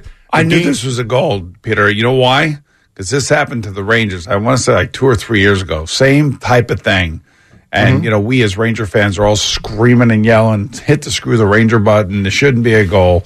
But when you see it and the way that it happens, it's clearly a goal. Because I think in that case, because it was Noah Dobson who knocked the net off. Plus, if the, if plus, the puck was already headed between the pipes. Right. So, yeah, I guess the official has to determine would, would the puck have gone in the net had the net not come off the mooring? Right. So if, if that puck would have went in from the side and didn't go through the blue paint, Right. you could say that that would not be a goal. Right. That clearly would have been a goal was- had Noah was- Dobson knocked off. Not right. knocked off And the- plus, it was going straight through Right. the blue paint. Right. And I think there was some confusion in the crowd as to, uh, listen, some people thought right away if the net comes off, it's not No, a goal. that's but not that, the way it goes. that there is some rule for interpretation there. That's right. Room. yeah. Room, room for, for inter- inter- Right. Yes. So there you go. You all right? Yeah, I'm good. Just needed to get that out there. Okay. Good. Thanks. Uh, the game was played in front of 79,690, third largest crowd for an NHL outdoor game. The Rangers have won seven in a row, and they're 5 and 0 in outdoor outdoor games because Zibanejad through an interpreter on that atmosphere. This one in particular, I think, just the, being at MetLife here with the the way it's, I guess, constructed. With, I feel like everyone's close. Everyone's kind of it's perfect dimensions in terms of that. Yeah, I think You these know, Mi- games. Mi- Mika doesn't need an interpreter.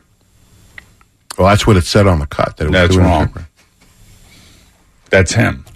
Okay, well, I was just following what I saw in the Okay. System. you had you know? You know, like- Artemi Panarin interpreter, I Yeah. get it, but not Mika. that was that was Mika. Yes. All right, so I'll make that edit. But it did say through an interpreter on the as the cut was. I think cut it's up. just that's obviously cut up by a non-hockey fan. Loose ends. Loose ends. loose ends. here. There you go. Slop.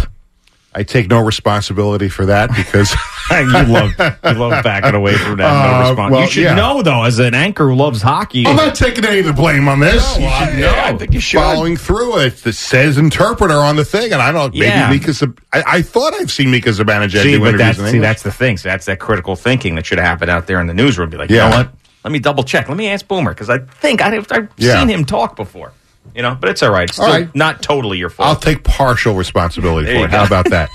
um, for the for the Islanders, Noah Dobson three assists, but his mistake led to the game-winning goal. Captain Anders Lee said the day came with mixed emotions. minus the you know the way that game ended it was pretty pretty great experience um, the both sets of fans were great building was great uh, saw a great hockey game um, but yeah it's, that's it's a sour ending for us they did make the stadium look really nice as they always do for Oh, those yeah. outdoor games. But it, it was really weird because we were looking down.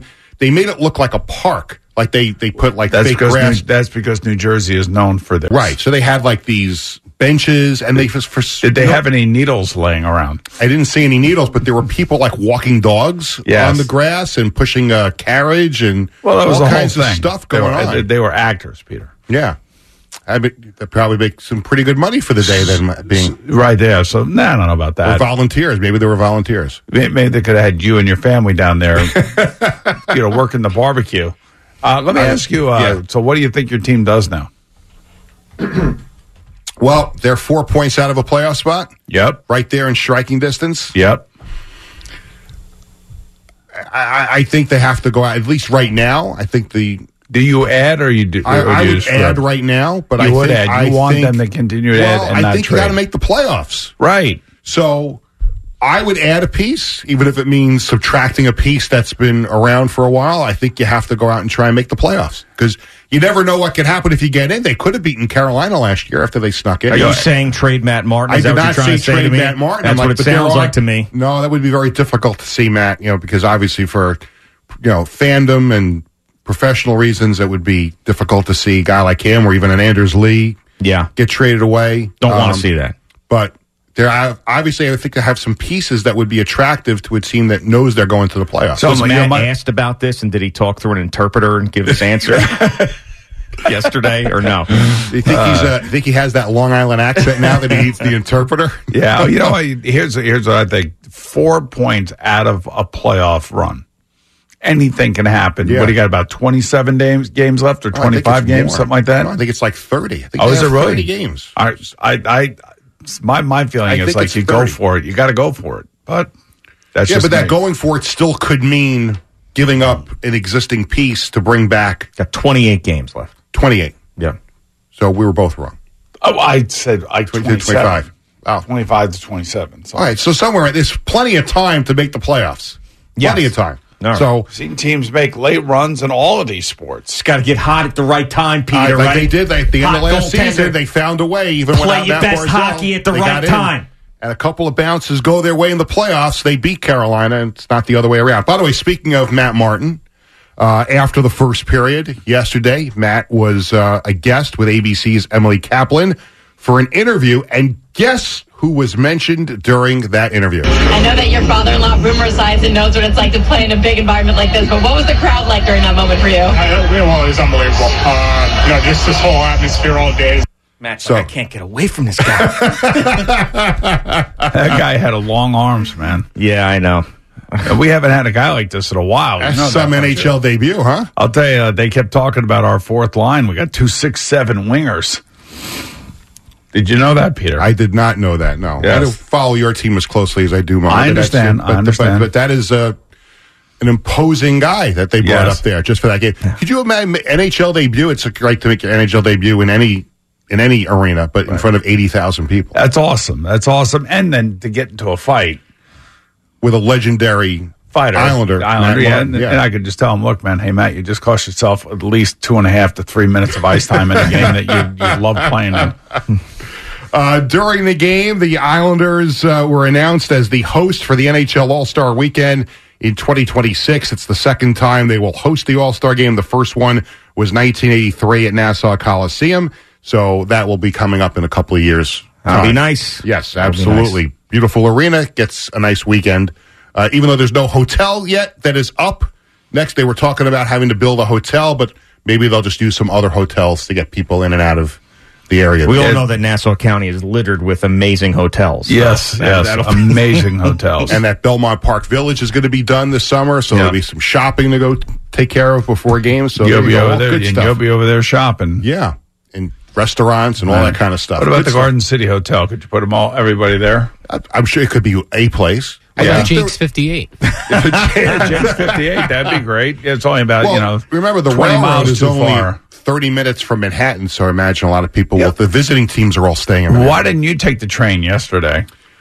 I I was going to, and then I just was looking at the schedule, and it just seemed like a little bit of a hassle. The first train from Secaucus Junction was going to get in a little bit later than we wanted to be there, so we just decided. At least I called an audible and said, "Okay, we're going to drive." So you drove. How long did it take you to get into the parking lot? Getting in was not really a, a much of a problem there. It was a little bit of a backup, but it was it was getting home. Okay. Speaking of uh, Jake's 58, yesterday, one of my friends I was going to meet up to watch the game with texts me. He goes, Hey, listen, before we go up and watch the game, me and a couple other buddies were going to Jake's 58 if you want to beat us. And I go, I can't, I can't go back there.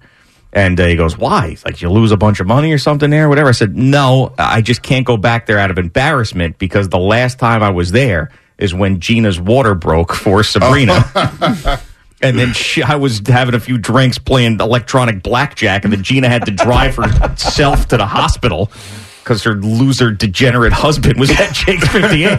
so I, I was like, once I walked out of there, I was like, I'm, I can't, I cannot go back to that place. By the way, aren't we big fans of Jersey Mike's? Yeah. Yes, we are. yes. Right? Yeah. They gave out free sandwiches at the Fan Fest yesterday. Wow, Well, that'd Look be a big that. deal for you. That's, that's like, See, that was good, that- right? Oh Pepsi man. gave out Oh, free it's drinks, and perfect. Jersey Mike's gave out free sandwiches. Yes, that's a Schwartz bingo right there, baby. Free sandwiches at the outdoor hockey All game. good stuff. It was great. Are you stuffing them in your pockets? I would have been. I just had one. Oh, okay. And then uh, the little shooting target thing that they did, I got Yeah. one out of five in. So Man, you- it was you nice. love an event. Won a free puck. Let me I ask love you a question. things. Yes. These What things- size sweatshirt is that? Five X. One a Wow. free puck. Now, do you does a five X cost more than an XL? It generally should. does. Yes, it does. Yes. Yeah, it does. More material. It Yeah. should. It makes sense, yeah, right? you know, sometimes it's a couple of bucks extra, three bucks, whatever it is. That's got to be an expensive sweatshirt. It is an expensive sweatshirt. That's got to be a. Is that an eighty dollars sweatshirt? Hundred and ten. Uh, no, it was not quite eighty. Okay. but I did get a discount on it. oh, you did. Yeah. How? A nice cell phone. How'd you get? I it? know people. Oh, you. Oh, you got a discount. All right. Nice. Got a little cell phone pocket on the sleeve. Yeah. Good stuff. Do you think we could fit three Al Dukes in there? I, I would think so. There's a very skinny man I'd never seen before working CBS yeah, Sports who's Radio. that young man? I, I want to see you, that young man, and is there another skinny person running around I don't here? know. Is uh, lame Duckskin here today, or he take yeah, today? off? he'd be perfect. President's Day not coming yeah, in. Yeah, not coming in. Yeah. yeah. Lame Duckskin. Uh, is do you think coming. this looks bigger than the shirt that I wore in Las Vegas? Yeah, no, no, I that do. shirt I in. Las Vegas was yeah, that was like those things that the drag racing cars like deploy to slow down.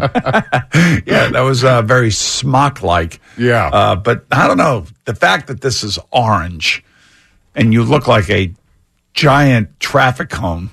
yeah, I this looks bigger to me. Yeah, I don't see it. It doesn't to me for whatever reason, but I do think we could fit three people in there. I think we could fit Al. Well, I- that- we're going to see if we're going to find another skinny person around here and then line the three of you up together. could all three of their heads make it through the one hole for the head, Put- though? put the That'd be the up- Put the problem. hood up for a second. Put the hood up. The hood? Hood up, yeah.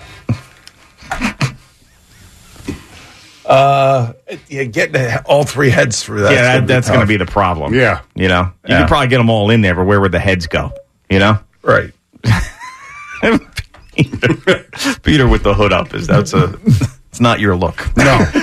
No. Unless it's cold out and I have to go out and go take the garbage out, you got to throw the hood on. But I Yeah. generally do not like wearing the hood. I like wearing hoodies. I just don't like putting the hood up. All right, what else you got over Uh, there? we got the NBA All Star game in Indianapolis was not exactly a defensive struggle. Some people don't take the competition serious. I know that your father-in-law Boomer Esiason. I messed up the cut there anyway. It's That was 200 points for the East. They beat the West 211 1 I'm not taking any of the blame on this. That's uh, totally my fault. I put the wrong cut in there. The 211 points by the East sets a new NBA All Star game I mean, record. how could you get excited? I mean, I guess the Damian Lillard half court shot was exciting, but how can you get excited about any of this? I don't.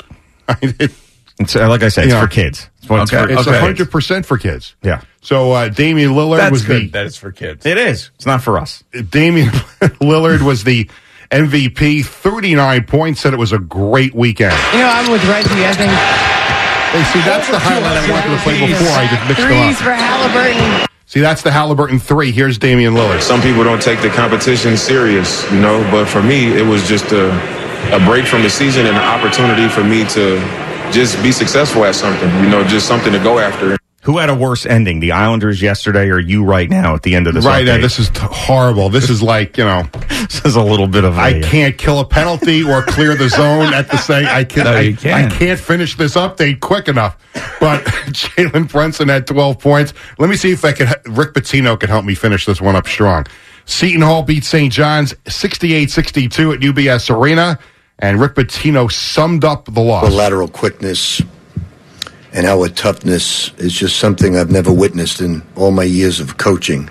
And just one more piece of that I- I think I- unbelievable press conference yesterday. I kind of think, uh, I don't know. I was going to say maybe a, an apology or something. I don't, I don't know. Do you think just- maybe he'd come on today and clarify some of his comments if we asked Oh, him? I, you don't have to clarify. I know exactly what he's saying. Yeah, so do I. But you think he wants to backtrack any of it? Uh, Or you think he's just going to stick no, by? it? I, I he doesn't seem probably- like a backtrack guy. No, he does not. I don't. I wouldn't think so. Uh, Al-Amir Dawes led the Pirates yesterday with 19 points, and Rutgers they lost to Minnesota 81 to 70. All right, thank you, Peter. Coming up next, we get some of your calls in, including a man who claims that we, meaning Boomer and Gio, saved his life. So I'm really curious to see how we did that.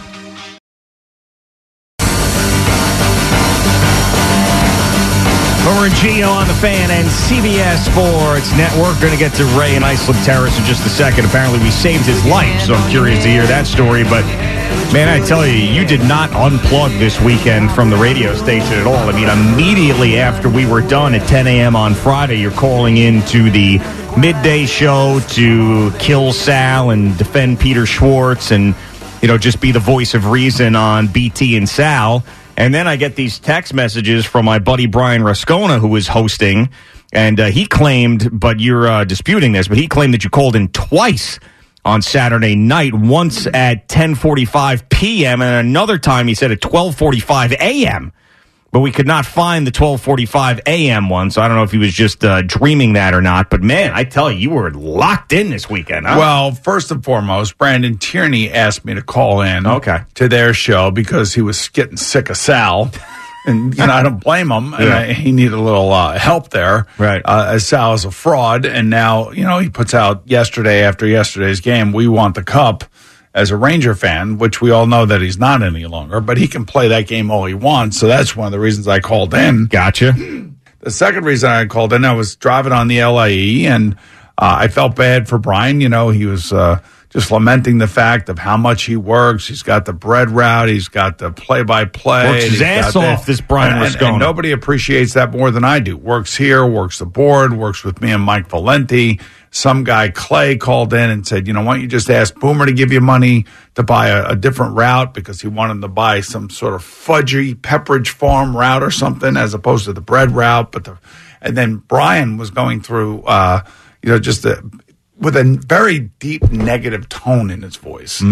Like, uh, I've never asked Boomer for anything, never want to ask him for anything. I'm like, what? what? Why did I get dragged into this? Yeah, I don't know. Seems a strange.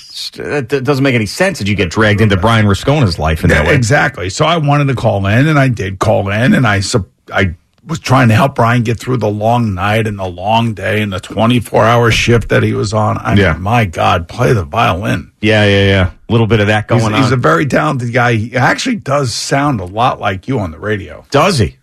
Yes. Yeah, I've heard him before. I guess uh, I I could see that. Well, we grew up together. That's what I'm saying. Yeah. Yeah. He does sound a lot like you. And uh, yeah, I just felt like supporting him, but I also wanted to. And then I said, you know, something about a boar's head route and everything else. And then I said, what's in it for me? Is it just for you or is something in it for me as well? Am I Right. your partner or what's going What's on? What's going on? Yeah, like when you bought a piece of Recco Sports. Right, exactly. You've been trying to push EJ out. I've been trying, but, you know, this like just Jerry's so like infatuated with this guy. He's very, very loyal to EJ. Yes. Uh, so, all right. Well, that makes a little bit more sense. I was a little worried about you that you were calling in too much. You weren't uh, decompressing in the weekends because I need you to kind of, you know, get away from it and then come back and be nice and fresh. But I, uh, I am fresh. All I know is that Tierney asked me to call in. I did him a favor. And then I felt like the way Brian was discussing me with some stranger was like in a negative tone, and I didn't like it. yeah, so you had to set the record straight. Did Yes. he imply that all the boar's head routes are mobbed up? That's what I took out of He that. said it's, it's a very small group of people that have the ability to be able to buy them because they, they are expensive routes. They are. I don't. I don't even know if there are any routes open. It's like buying. uh, It used to be. I don't know if this is uh, true anymore. Uh, a cab medallion. You had to buy a medallion in Yeah. order to be able to be a cab driver. Very expensive. I at one point before Uber, I think it got up to like six hundred and fifty thousand. yeah, but they're devalued now. yeah because of Uber and everything else. Uh, let's go to Ray in Islip Terrace. Ray, good morning. How are you? Good morning. How are you guys? Great, Ray. What do you got for us, man? Okay, Gio, you may not remember, but about three weeks ago, I briefly met you at the Portly Villager. Um, I began to sh- tell you a short story of um, since my girlfriend had passed away. Yes, I, of course I remember you. A hundred percent. Yes, I, I. Uh, this was, it was a Friday, right? Yes, correct. Yeah, I remember. bought Yep. you a drink, and you had bought me a drink. Thank you very much. Yes. I do remember, Ray. Yes. Yes. So, you know, you were busy, and uh, I told you a very short version, and I thought I would call in. This is my first time calling in, by the way, ever. Um, so, uh, Mickey, uh, my living girlfriend, she passed away five and a half years ago uh, in my arms on my living room floor, which I still reside today. Um, and then after funeral arrangements, having the family and friends come over and uh, gather up her personal belongings, um, I kept it very busy. So uh, I wasn't, you know, too lonely or emotional. So since the funeral ended, um, everybody went home, and about two days later, I would say about quarter to six in the morning, uh, and I'm I'm a side sleeper. I never sleep on my back. So about quarter to six in the morning, I felt this weight on my chest, and um, it wasn't medical, and I truly believe it wasn't a dream. And this weight lasted about five or six seconds. I to this day feel that it was Mickey uh, trying to tell me something. All right, so I get up and I look at my cable box, and I didn't know what channel 215 was. That's the CBS Sports Network, obviously, on Optimum. So uh, I said, "Huh, what's this?" I'm gonna I'm gonna go to the bathroom and and come back, and I still didn't turn the TV on yet. I was feeling really down, so I looked up um, on my cell phone how to commit suicide, the different ways on how to kill yourself, and I said to myself, "This is crazy." So I I turned on the TV, and now it's probably about ten after six, and Gio, you were doing a impersonation of somebody. I can't remember who. It made me uh, laugh a little bit. And Boomer, you were busting Gio's balls about something, and you made me laugh a little bit. So since then, I've been watching you guys ever since. So I just want to thank the both of you that in a roundabout way, uh, you two saved my life. Wow, Ray. I mean, that's uh, one of the most intense stories that I've ever heard on the caller line. And um, I had no idea when I met you, you know, after you mentioned that your girlfriend had passed, that this was also part of the story. So um, we're very, very happy that you're doing so much better now. Uh, but it's really all that work that you did is you. It's not us. I'm glad to be a little piece of that to make you happy. But you know, give yourself credit on uh, dealing with a tragedy and, and turning into a positive. But um, we are we are very happy to be a part of your lives. I mean, that is like uh, that's as intense as it gets, as real as it gets. You know? Yeah, that is. I do remember meeting him. He didn't tell me that the first time. He told me about the girlfriend situation, which was just super tragic. But um, yeah, Wasn't James Brown talking about that kind of thing with Yeah. us? Mm-hmm. Yep. No, he was. And good, good for you, Ray, that you were able to fight through it and get your life back together, and hopefully you're living a good life now. Yeah, I mean, and um, Believe me, your loved one would want that. Yeah, uh, absolutely. I mean, and the the alternative there is just um, your loved one would not want that. Mickey would not want that. So uh, the fact that you're uh, you're back, you're healthy, you're happy, and we had something to do with that makes uh, makes me proud, makes us proud. So uh, we we do appreciate. I do I do remember meeting Ray, and uh, you know he bought me a drink, and he. Uh, and I bought him a drink back. He goes, You didn't need to do that. I said, Don't worry, I don't pay for anything here. It doesn't matter. okay. I'm kidding, of course. All right, okay, okay. All right, it's Boomer and Gio on the fan and CBS Sports Network.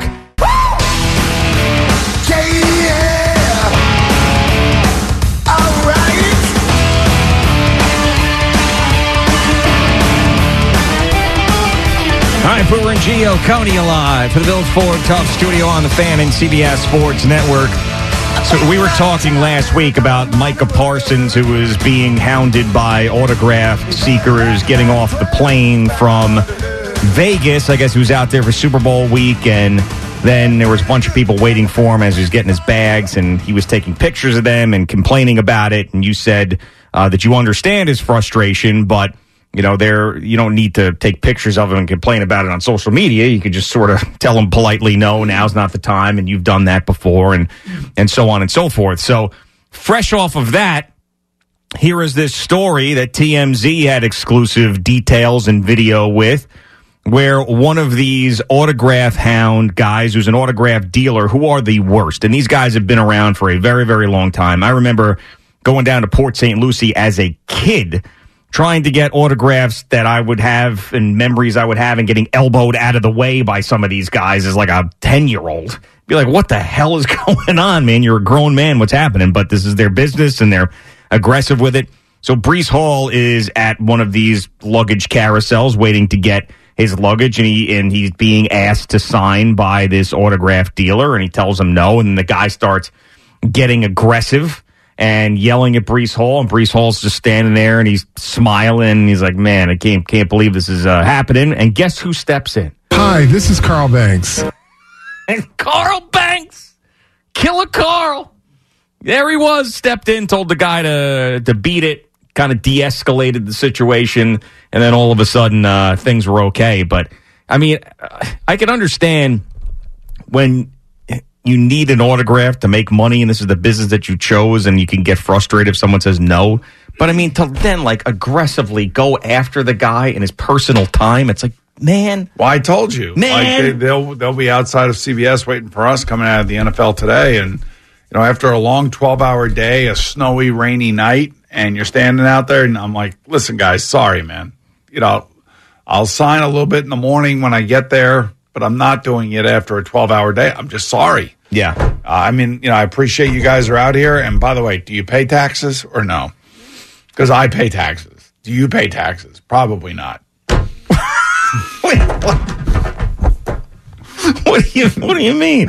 they probably deal in cash. I'm going to guarantee it. Oh, okay. Yeah, yeah, yeah. Yeah, I guess. I now I know what you're saying. Yeah, I mean, so I mean, it's just it gets annoying at times. I I totally understand, but see, Never the- get nasty with you though when Uh, you say no, no. no, no, no. Most most people, you know, they're there and they're hoping to get you to sign and oh, thank you so much. I appreciate it. I'm a big fan of yours. You know, all that stuff. Right. And who knows about the amount of stuff gets sent here. Oh my goodness. You know, so I mean, it's you don't know who's sending it or where it's coming from. You try to get catch up every which way you can, but and at, at the end of the day, you know, I do have a deal like most guys do with an auction house that I can sit and go and sign fifteen hundred items. Yep. And and get it done in two hours, and and then people can get it that way if they want. All right, let me see. Boomer Esiason autograph right now. What could I get? All right, I could get I get a signed helmet, a Bengals old school signed helmet, full size speed rep speed rep helmet. How much do you think that's going for? Full size Bengal helmet with your autograph on it. Four fifty? I don't know. One ninety nine. Two hundred bucks. There you go. Buy it there then. Two hundred bucks. Here's here's one here. Uh, Bengals Boomer Esiason. You got the uh, you got the MVP on there. This is a mini helmet though. This one's going for four thirty. Wow. Bengal helmet. So you know, my foundation, uh, we sell helmets out of there too. Yep. There's another one, another one with the 88 NFL MVP for 600. So if you want that one, you go get the you go get the 200. Here's a Jets football 130 with the autograph on it. So there you go. Maybe I'll get one of these things. Yeah. Maybe I'll buy one of those. Put it up in my bar. But you, you understand why it's annoying. I no, I I do. Um, I I didn't love the fact that Micah Parsons was because some of them were kids and there was But a dude, woman there. You have, but you have to understand, they, the, those autograph people will use the kids, and you know that's a tough thing too. But I also will say that social media makes this whole thing worse. Makes everything worse. because this generation just goes right to social media and starts complaining about everything. Do you think that social media makes anything better? like, let's think about that. There has to be something that it makes better. Anything? Keep in contact with people. No, I, th- I think that part of it's good. I think you know getting the word out about different things and promoting different things that's good. But usually, you know, there's always going to be somebody. uh, You could put something out like I'll put this game was amazing last night. Uh, you know, 160,000 hockey fans showed up to watch hockey at the Meadowlands, meaning that Flyer fans, Devil fans, Islander fans, Ranger fans all, you know, went there. And it, it, as a hockey fan, it was I was proud to see it. Yeah. But then, you know, of course, the dimensions. I the Rags lost because the Bettman wants them to win. I mean, the Rags won because the Bettman wants them to win. Crap, you know, all that kind of idiocy that comes back at you. You know what Yeah. I'm saying? You know who does a, a real good job of, of not looking at mentions? Apparently, um, are are these golfers? Like you ask any of them, they don't look at their. They have someone else run their Twitter accounts and their social media. They never look at it because they Good- can't. Good for them. Because they're so their the, their mind has to be so clear of that garbage. Like there was the uh, the story I told you with Kevin Kisner. He put out some tweet like responding to a Rex Chapman tweet at the height of the pandemic. And people were like all over him. And he, so what he did was he just like, he was just scrolling through social media, right? He just tweets something back to Rex Chapman about this and puts his phone down, goes, plays around the golf, leaves his phone in the house people are going crazy. Like to the point of like insane. Everybody's calling his phone, and one of the one of the guys from Barstool was friends with him. This guy Riggs calls him. He's like, "You have to pick up. You are getting canceled as we speak in live time. You have to pick up your phone and delete the tweet." And finally, got to his phone like four hours later. He's like, "What? What, happened?" What, what was the tweet that he said that was so offensive? You want me to go back and find it? I, I don't. I don't even know what it is. I mean, It was a, know, it was a COVID thing. Uh, was he like oh, was was he going against what Rex Chapman was saying? Yeah, I think he was. Yeah. I, I would think that would be the other side. So you're being canceled by the side that doesn't like you anyway. Yes. Uh, let me see. I'll go back. All right. Uh, Kevin Kisner apologizes for Kevin Kisner, by the way, who's who's now doing uh, NBC commentary Yes. for NBC Sport. All right. So, oh god. All right. So Rex Chapman tweeted out. This is four years ago. By the way. Okay, so let's put it in context. It's four years We're- ago. we're during the pandemic, right. Right. in the middle of the pandemic. What Rex wants everybody to get what five shots? Uh, so he, uh, Rex Chapman puts out, he goes, My friend's parents have died from COVID and COVID related issues. My parents are in and out of the hospital. One of my kids tested positive for COVID today. Forgive me if I'm upset over 200,000 dead when the president told us six months ago we would down to zero cases in a few days. And Kisner res- responded by saying, Guess they couldn't follow the guidelines. And then just put his phone down and went away. And that somehow was the thing that got him canceled. Well, I can understand he's taking a shot at some people that have passed away, and it doesn't make a lot of sense to put that dopey commentary out. Right, but the and it's not. It's just the funny part about it. That's you know none of the death is funny. The funny part about it is that this world you could just you could have a thought. And then nothing happens when you have a thought. You could say it to your buddy, nothing happens. He just decided to put that thought out there, and his entire career almost came to a halt because of that. Because he put his phone down and went went away. Yeah, you know. Well, but what was he going to say to stop the avalanche of? Well, he ended up apologizing Oh, and okay. the whole thing and All you know, right. whatever else. So You know. here we are, four years later, and he's doing NBC golf. Right, which is great. Great, yeah. I'm, gl- I'm glad that one little silly response tweet to something didn't end his career, right? Yes. That's the stuff we like to see. Uh, let's go to Mike in West Islip. What's going on, Mike?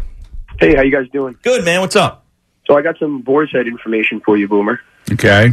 My father used to own a deli for 30 years in, um, on Long Island, and um, I worked in his store, and I also worked on the boar's head truck. So you are correct when you say that it takes millions to own one of these routes. Yep. And it all stays within the family, so they're very tough to get a hold of. But what's made these guys very, very successful now is the stop and shops. Because they used to only deliver to independent delis. But then, then once they started going to the King Kullens and the stop and shops, that's when they made a lot of money. And it's by the way, it's the best product in its in its uh, Category. Category, you know that, of course. Oh, agreed, 100%. Oh, it's the Rolls Royce of cold cuts. Yeah, I, I do know. We know people here that are obviously marketing people from uh, Boar's Head, but I know family members. So Yes, and they also, if you wanted to, like my father and his friends would open up the stores, you can't just go to a bank and say, hey, listen, I want to open a deli because it's highly risky. So the Boar's Head guy sometimes would be your finance guy. Yes. So, they can, so they're involved with a lot of the deli business. they get it. They understand it.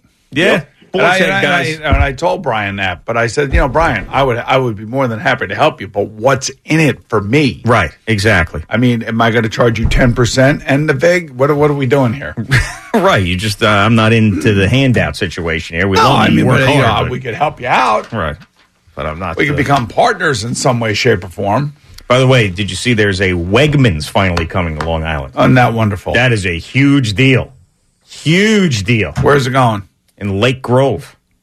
Everything seems to happen in Lake Grove. It is true. It's over there, like Smith Haven Mall, and everything just sort There's of a lot of pops up in space over there. A lot of space Lot of over there. A lot of things going out of business and things Yeah, coming like uh, Whole. Foods, Lake Grove, you know, Sears. Trader Joe's, uh, Lake Grove. Yeah, but like- Wegmans, Lake Grove, Chick Fil A, Lake Grove. Ever since Sears, Macy's, J.C. Penney, all these companies, you know, basically went by the wayside. Yeah, here comes Lake Grove. Here comes the food companies. Right, everybody rolling Either in. that or some sort of medical uh, device company or or Zwanger, sort of- Pesiri, or something Yeah, like that. yep. Popping up in your face. popping up everywhere. You can get tested over here. Yeah. Uh, Edgar in Georgia. What's going on, Edgar? Good morning. Hey, morning, Edgar, Edgar. what's happening? Listen, I'm sorry. I'm a longtime resident of New Jersey, Boomer, and uh, I, I get tired of you sometimes der- derogatory remarks. For example, the recent one that you just mentioned is that if there were any needles in the grass at, at the Meadowlands, Yeah. that's a break. Yeah, uh, there's needles in our parks too, by the way. Uh, so I, I'm an equally uh, offend, offender, I guess you would say, because you know, unfortunately, there's there's too many needles and too many kids running into needles in parks. Now, Edgar, are you calling from Georgia like on a uh, trip, or did you move down there? No, no, I, just, I recently I, I recently retired and moved down here. But Oh, you uh, left New Jersey? Wow. Why would you leave New Jersey, Edgar, since you love it so much? what about that freaking weather? You know? Yeah, no, the freaking weather sucks, the taxes suck, And the, the traffic sucks, Yeah. and the needles suck. Yeah. They just keep and they just keep losing. So why should I stay there? Yeah, oh, see, well, now, you- now you're barking up my tree. Yeah, you see, look at that, Edgar. Common ground here. I see. Hey, listen, saw- by the way, listen, I, I will go to due process any day of the week. I will go down to Red Bank any day of the week. I will go to Rumson any day of the week. I mean, all Alpine, beautiful areas. Bradley New Beach. Bradley, no, not so much. Uh, but uh, yeah, I, I mean, beautiful parts of New Jersey. Yeah, absolutely. I agree. But this is funny because I saw Edgar from Georgia defending New Jersey, the And state he that left. he could not wait to And get he out left. of when he was retired. Yeah, yeah, of course. Uh, Piro, College Point. What's going on, Piro? What's up, guys? Piro? Great game yesterday, man. Yeah. What a game yesterday. Mm. Um, so listen, Matt's fight yesterday. Right after that fight, the Islanders scored three straight goals. I mean, you know, they were really pumped up. Do you think he should get his ass kicked every game? What do you think? Man, I tell you, Piro, you are uh, you're an agitator. He's an agitator, that Piro. He is. a good listener. He's a good caller, but he's a tweaker. Yeah, I'd love to run into Piro. We, could, we could drop the gloves. Listen, Matt lost the fight, but Matt, it's okay. They they fired up the team, and They up stood. They out. both ended up standing up and throwing haymakers at each other, this guy's like half his age and six times as tall as him too. and he's fighting him. right, he's fighting him. Because he know he knows the uh, the unwritten rules in the NHL. You know, Yeah. you give a kid a chance. Let's go. This is your first game. Yeah. Yep. Listen, man. you didn't see him go down, did you? No, hell no. Nope. He stood up there. You stand up in there and fight like both of them. Yeah, no way. I mean, you're talking to Piro. I mean, I got respect for both these guys. Look at but, that. But if you had to, if you had to pick a winner, obviously, you know, Matt did not win the fight, but that's okay. He's won his fair share of fights. Guy's fighting is 6'7", 240. He's like 18 years old. Come on. Uh, hey. it's a, it's a tough, that's a tall order right there. You know what I'm saying? Yeah. His first game, you know, he's full of, full of all that youthful energy. And by the way, the fans loved it. Oh, yeah. You put on a show, you put on a show. You got to give them everything. Got to give them fights. You got to give them power play goals. You got to give them penalties. You got to you got to give them everything. Yeah, and Al was asking Peter about this in the warm up show, like that moment when the two guys are like, "All right, that's enough," and they agree upon that's enough, and it's Yeah. like a look and a nod. So look and a nod. It's, Like, it's it's called enough. the respect of the game. The That's unwritten enough rules. of this. But like, what if one guy's not done and the other one is? You know? Well, so here's the thing. Neither one of these guys know each other because they've never met. Because obviously, the new guy for the Rangers is a rookie. So there's no bad blood really there. The bad blood is between the rival in, within the rivalry itself. Mm-hmm. Now, if this is somebody that Matt has fought before or genuinely dislikes, then it gets a little bit more heated. Sure. And and you could see that, but not in this case. No, no, absolutely not. Yeah, I mean, it is a uh, it's a it's a life that he has uh, carved out that's very unique in sports that he's done very very well over Not, his e- career. not easy. It By is the not. way, Frankie out there in Ridgeville, Connecticut. What's is up, really Frank? Excited. What do you got, Frankie? Hey guys, a couple things. There's going to be a Wegmans in Norwalk, Connecticut. Whoa, baby, Wow, let's go. look this, yes. Yep. And um, I wanted to thank Boomer. This is a while ago, but you talk about him from time to time because you get deliveries from there, and you and you're a regular customer. But I was down in Islip a few weeks ago. Yep. And a light bulb went off in my head, and I said, I got to check out this Stanley's Bakery. And let me tell you guys, I was blown away. What'd you get? Crumb cake, jelly donut. Uh, I got some donuts, but then the Danish blue were, Mm, were the best yep, I Danish. thought. And I got a small vanilla cake with chocolate icing that was like fourteen dollars. I swear the same cake would be thirty dollars here. Pro- Probably, man. Probably. It's Yes. one of those places where you want everything. Yeah, And exactly. We'll go back. Yeah, you know, Frank, that uh, that Stanley's jelly donut uh, stands alone. In, I'm in with the my crumb opinion. cake. I'm sorry. Crumb so. cake, no, it's all great. Yeah. I- but see, the thing about the crumb cake is, like, I could just get lost in that thing. You know what I'm saying? I Yes. could end up eating way more of that Like crumb there's cake. no ending. Exactly. It's Yeah. just you're just cutting and cutting and cutting, little sliver here, little sliver there. Next thing you know, you're like, oh my god, I ate those three quarters of this freaking crumb cake. Right. With the jelly donut, I could just take the jelly donut, I could have one, I could have it, I could savor it, and I'm good. And I'm like, man, that was that was sent from heaven. That jelly donut. But the crumb cake, you could get in trouble with that thing, man. Yep. You could. I, I mean, I, I I could, in the right frame of mind, put down an entire crumb cake. Oh, you? easily, yes. Yeah, and they're thick and huge. What's the Thick. problem is, uh, like, when we get it delivered here, Yeah. it's just too much. Yeah, I know. I know, because then you want a little taste of everything. Yes. All right, Boomer and Gio on the fan at CBS Sports Network. Get Peter Schwartz back in here in a couple of minutes in his giant sweatshirt.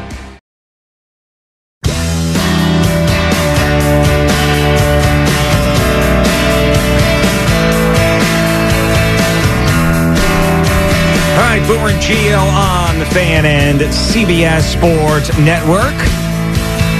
Your kids have off this week, right? They sure do. That's right. So, and you're a guy. You got you know you got shifts this week. You got to work, so you can't go and take a vacation down and do anything. Uh, We've got uh, we've got some plans, uh, day plans later in the week. Yeah. Cheryl took a couple of days off, so we've got some some some plans for later in the week. That's I'm good. working tomorrow morning down the hall, and then I got a couple of nights here during the week. So yeah, it's one of those things that I didn't realize was such a challenge before I had children. Was these winter weeks when they don't go to school. And you got to find something to do during Yeah. the day with the kids on Long Island when it's freezing. And then you do the same trampoline park, or they do a little like uh, Riverhead Aquarium. Yeah, we, we aquarium. That place a- is nice. That we go there. That is a Yeah. that is a Giannotti staple. Okay. like that is. We do that five six times a year. We bring that aquarium. we are going to the um, Billy Joel um, Museum uh, exhibit out in Stony Brook on There's Wednesday Billy morning. Joel Museum? big Billy Joel exhibit. I, I, I forgot what if it's the child. It's the the Long Island Mu- the Long Island Music uh, Museum. I don't know. out, out east I'd Stony to- Brook. So we're going. to It's a huge Billy Joel thing going on there. All so we're gonna go check that out. Check out the comfort station on the LIE. Oh yeah, Right. I think I have my The, head the still guest, there. the guest, uh, You do. the Welcome Center. yeah. You do have a. Yeah. a I think I brick. stepped on it. Yeah. Right. It's like a headstone. Yeah, I'm I've surprised. seen it. I, I thought there would be more in that that little thing when they built it. You can get some coffee. You can go to the bathroom, but that's about it. I'm trying to understand why it was built in that spot because it's you're you're already like you know an hour into Long Island. That's you know, it's like like why why isn't that closer to the Queens Nassau border? The property cost. right. That's Yeah. exactly why. Right, Yeah, because you you're all. I mean, you're That has to be state owned land. Has to be. Well, yeah, you slap, Or- you yeah. slap that thing right next to the Sagtikos. It's a little bit cheaper than if you're uh, up there in Nassau Yeah. County at exit 33. You know Yeah. what I'm saying? So that's but it's a nice why. place. You know, we've stopped there on the way out to like Tanger and things like that just to check it out. Go to the bathroom, grab a drink, snack. Man, I, as I've said, as I've said many times, I am in awe of your ability to enjoy things. Yeah, and I really am jealous of that. You know, like the fact that you like, are like, you know, let me stop at the Long Island Welcome Center, or let me go Yeah. up to Stony Brook to the Billy Joel Museum exhibit, Mhm. or let me get in my car and drive to MetLife Stadium and put myself through hell so my children can enjoy this situation. Like it's really remarkable, and I'm not, I'm not being facetious at all. Like your ability to enjoy these things, I am jealous of. Yeah, it's amazing because we are, we're all three of us are Long Island guys. You and I are South Shore guys. Yep. Um, uh, you know, you uh, you consider Yeah. yourself South Shore? Yeah. Nassau County, South Shore? Yeah. Yeah.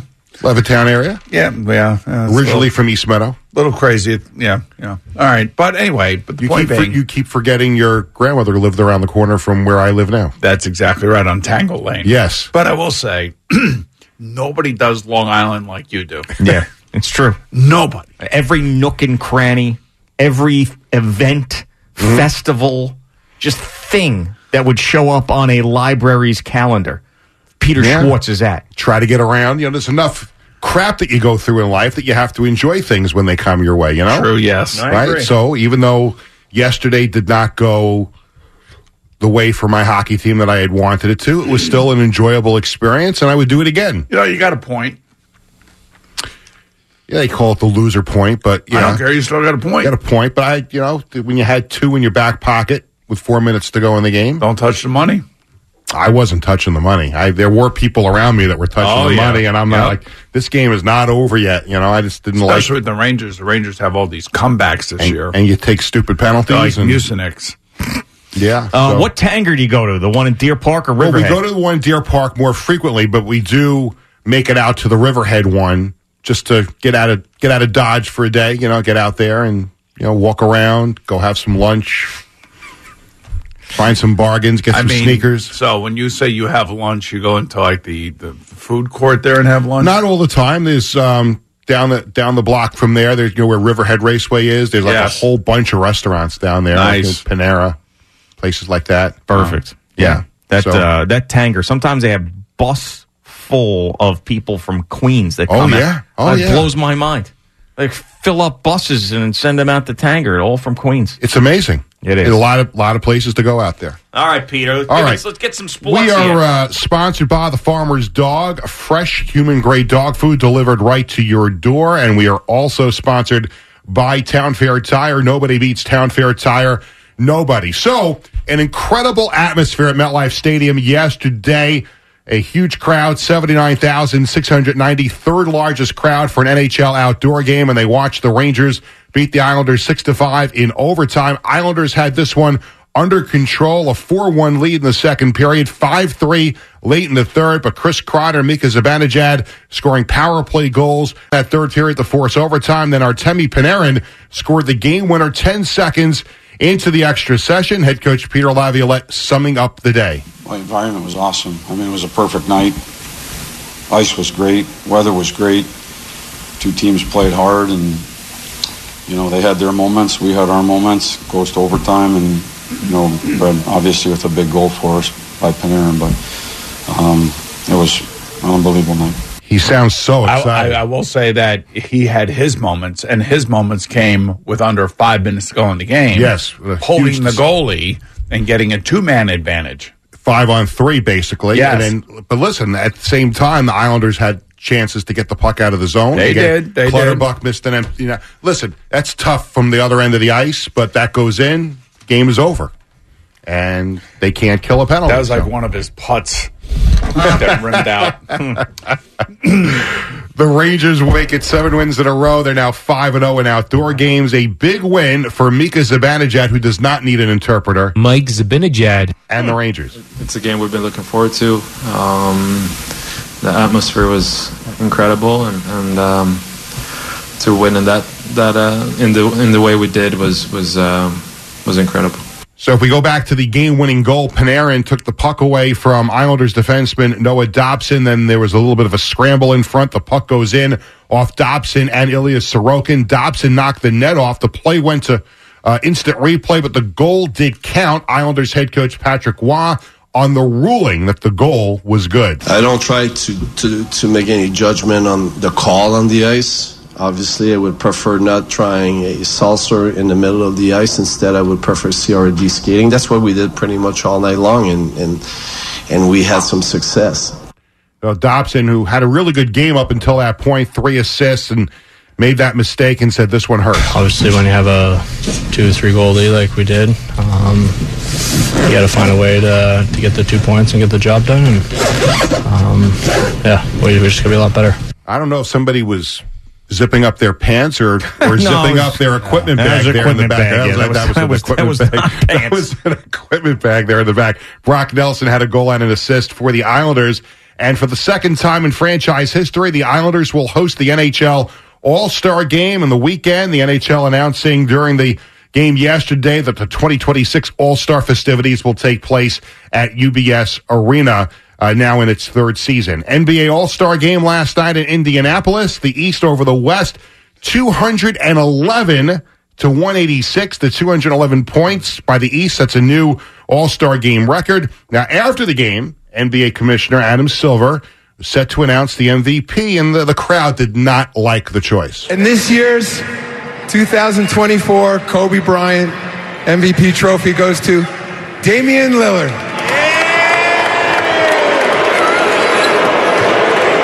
So somebody cheered, and then the rest of it was all booze. Lillard scored 39 points. Lillard. I guess they all wanted to go to Tyrese Halliburton. Right? Yes, because he had a big game as well. Yes. But uh, so Damian Lillard gets it with 39 points, and he set a new, or helped the East set the new record with 211 points. Once we came out in the third, we made a lot of shots, and it was like, "What's the record?" You know, everybody was asking what the record was. We found out, and then we went after it. And they got it. Jalen Brunson of the Knicks had 12 points off the bench for the East. College basketball, we've been talking about this a lot all morning. An explosion by Rick Pitino after St. John's lost to Seton Hall 68 62 at UBS Arena. Now, Pitino, who came to St. John's with all kinds of pomp and circumstance, was all excited about turning around the St. John's program, but he is not having a good time coaching this team. I think I've enjoyed even even the Celtics when we lost. I've enjoyed every minute being a Boston Celtic coach. Didn't like the fact that we lost in that following year, but this has been the most unenjoyable experience I've had since I've been coaching. Oh wow, Jesus! the players. suck. Yeah, basically. How I- does he look those players in the eyes at practice today? Uh, After saying that, this is what I was asking Boomer before. I don't know how in tune the team is to Oh, they everything are. that he no, said. No, they are because of social media. Believe Yeah. me. Yeah. Believe me. Every single one of those players got a tweet or a post Yeah. that um, that have all those comments directed right at them. I'll tell you, he looks him in the eye. He's been doing this for a hundred years. He's always been the man in he's standing in front of the team, and he's probably never done something that intense. We're saying he's basically the most miserable season of his life, and this team is unathletic. Uh, this is a bit extreme, but he's going to run practice like he would normally run Right, practice. but he, but you know, again, like he's he comes off very small here because he's the one who got rid of all the players last year and went to the I transfer agree. portal and br- he these are his guys that To he me, brought it's like, in. how This kind of look, kind of looks like Colorado football. Same thing. it's kind of getting thing. off. Yeah, it's a little bit. It is. It is similar. Um, I mean, if, I, if you're gonna if we're gonna sit there and criticize Deion for what he did and how he did it, and then you know Rick Pitino's right in the middle of that. No, he is, and he was losing, I guess, with dignity up until yesterday, and uh, that was a bad. one. I think it's tougher to look St. John's brass in the eye, like those who paid you, those who believed in you, Right. those who gave you everything you wanted and needed. But by the way, it's a Catholic school. well, yeah, but still, I mean, wouldn't you like? Wouldn't that be a part of the whole thing? Like you go to school there, you. Yeah, but he's he's also he's also talking about the facilities. I'm like, did he expect everything to change in in one year? Now he's wants to play all the games in the Garden, and they're going to play more. He's got games all over the place. But I thought he said he wanted to play UConn in uh, Carnesecca. Carnesecca. And do you think that they're going to let him get away with that? Like they can sell twenty thousand seats at Madison Square Garden, even though they're going to be mostly UConn fans. They're going to let him put that game. Well, I don't know. I don't think the Big East will let them put that game. I mean, we've been up all over the place in regards to this. I mean, with new facilities at St. John's, are we playing UConn at Carnesecca? Are we playing at UBS? Are we playing at uh, MSG? What What are we doing? or do they build a new on-campus facility? Or just play UBS, man? UBS is a beautiful building. it is. And as I would think, I don't know this for a fact. I would think it would be cheaper to play there Yeah, than the than Garden. to play at the Garden. And what they can do at UBS that they really can't do at the Garden is they drape off if the, if the game is not a huge crowd, they can drape off the top and just make it look like it's a lower bowl. Yeah. which, which they've which they've done for some Which is events. fine, whatever. Yeah. So it's Just it's, make a decision. But I know the Garden, like this, this Garden has like, the basketball mecca for what? I mean, it hasn't helped them out. Well, they, they seem to think St. John's has always had this opinion that oh that they don't have an on a big on campus arena because oh we got Madison Square Garden people want to play in the Garden. I don't think it's a big deal maybe these kids anymore. For, maybe, well, maybe they get the Manhattanites and the Brooklynites more apt to come to those games. But as far as recruiting goes, it doesn't matter, especially this day and age. There's- Especially when you got a new arena, you know how how how far do you think UBS Arena by, is from by the way, John's? you know, you want to talk about one of the storied basketball programs in this country is Duke. What what does their building look like, and how many people does it hold? ten thousand, right? If that much. Yep, been around for a very long time. Cameron Indoor. Uh, Rutgers lost to Minnesota 81-70, and the Mets today have agreed the terms on a minor league deal with Luke Voit, so he's back in the Oh, system all right. for a, for a, Hey, you, know, you know what that is? That's backup for Pete Alonso when we trade him. this uh, this question's for Peter and Peter only. Okay. Uh, Peter, who won the uh, Genesis yesterday out at Riviera, the PGA Tour event? Not a clue. Come on, Peter. You got to give that. That's something Jerry would give. That's a big thing. It's a big thing. It is. Yeah, I mean, this was golf. I got to play to the audience. You know what it is? It's it's Tiger Woods' golf tournament. Yeah. but But he he's left out. In the, he, he left in Right. the middle of it. He didn't Right. even hand the trophy over. That is that is It's correct. a, it's a budding controversy in uh, within the PGA Tour. And not only that, Hideki Matsuyama, who won, had an incredible final round. I think he was one stroke shy of the course record, and there was a, it was a story. There's a, a lot, a lot of these like one, like you know, these course record type rounds, and I'm like, what? Why? Are they setting up the courses to the point where, you know, maybe they want these low scores? It's like watching the NBA All Star game.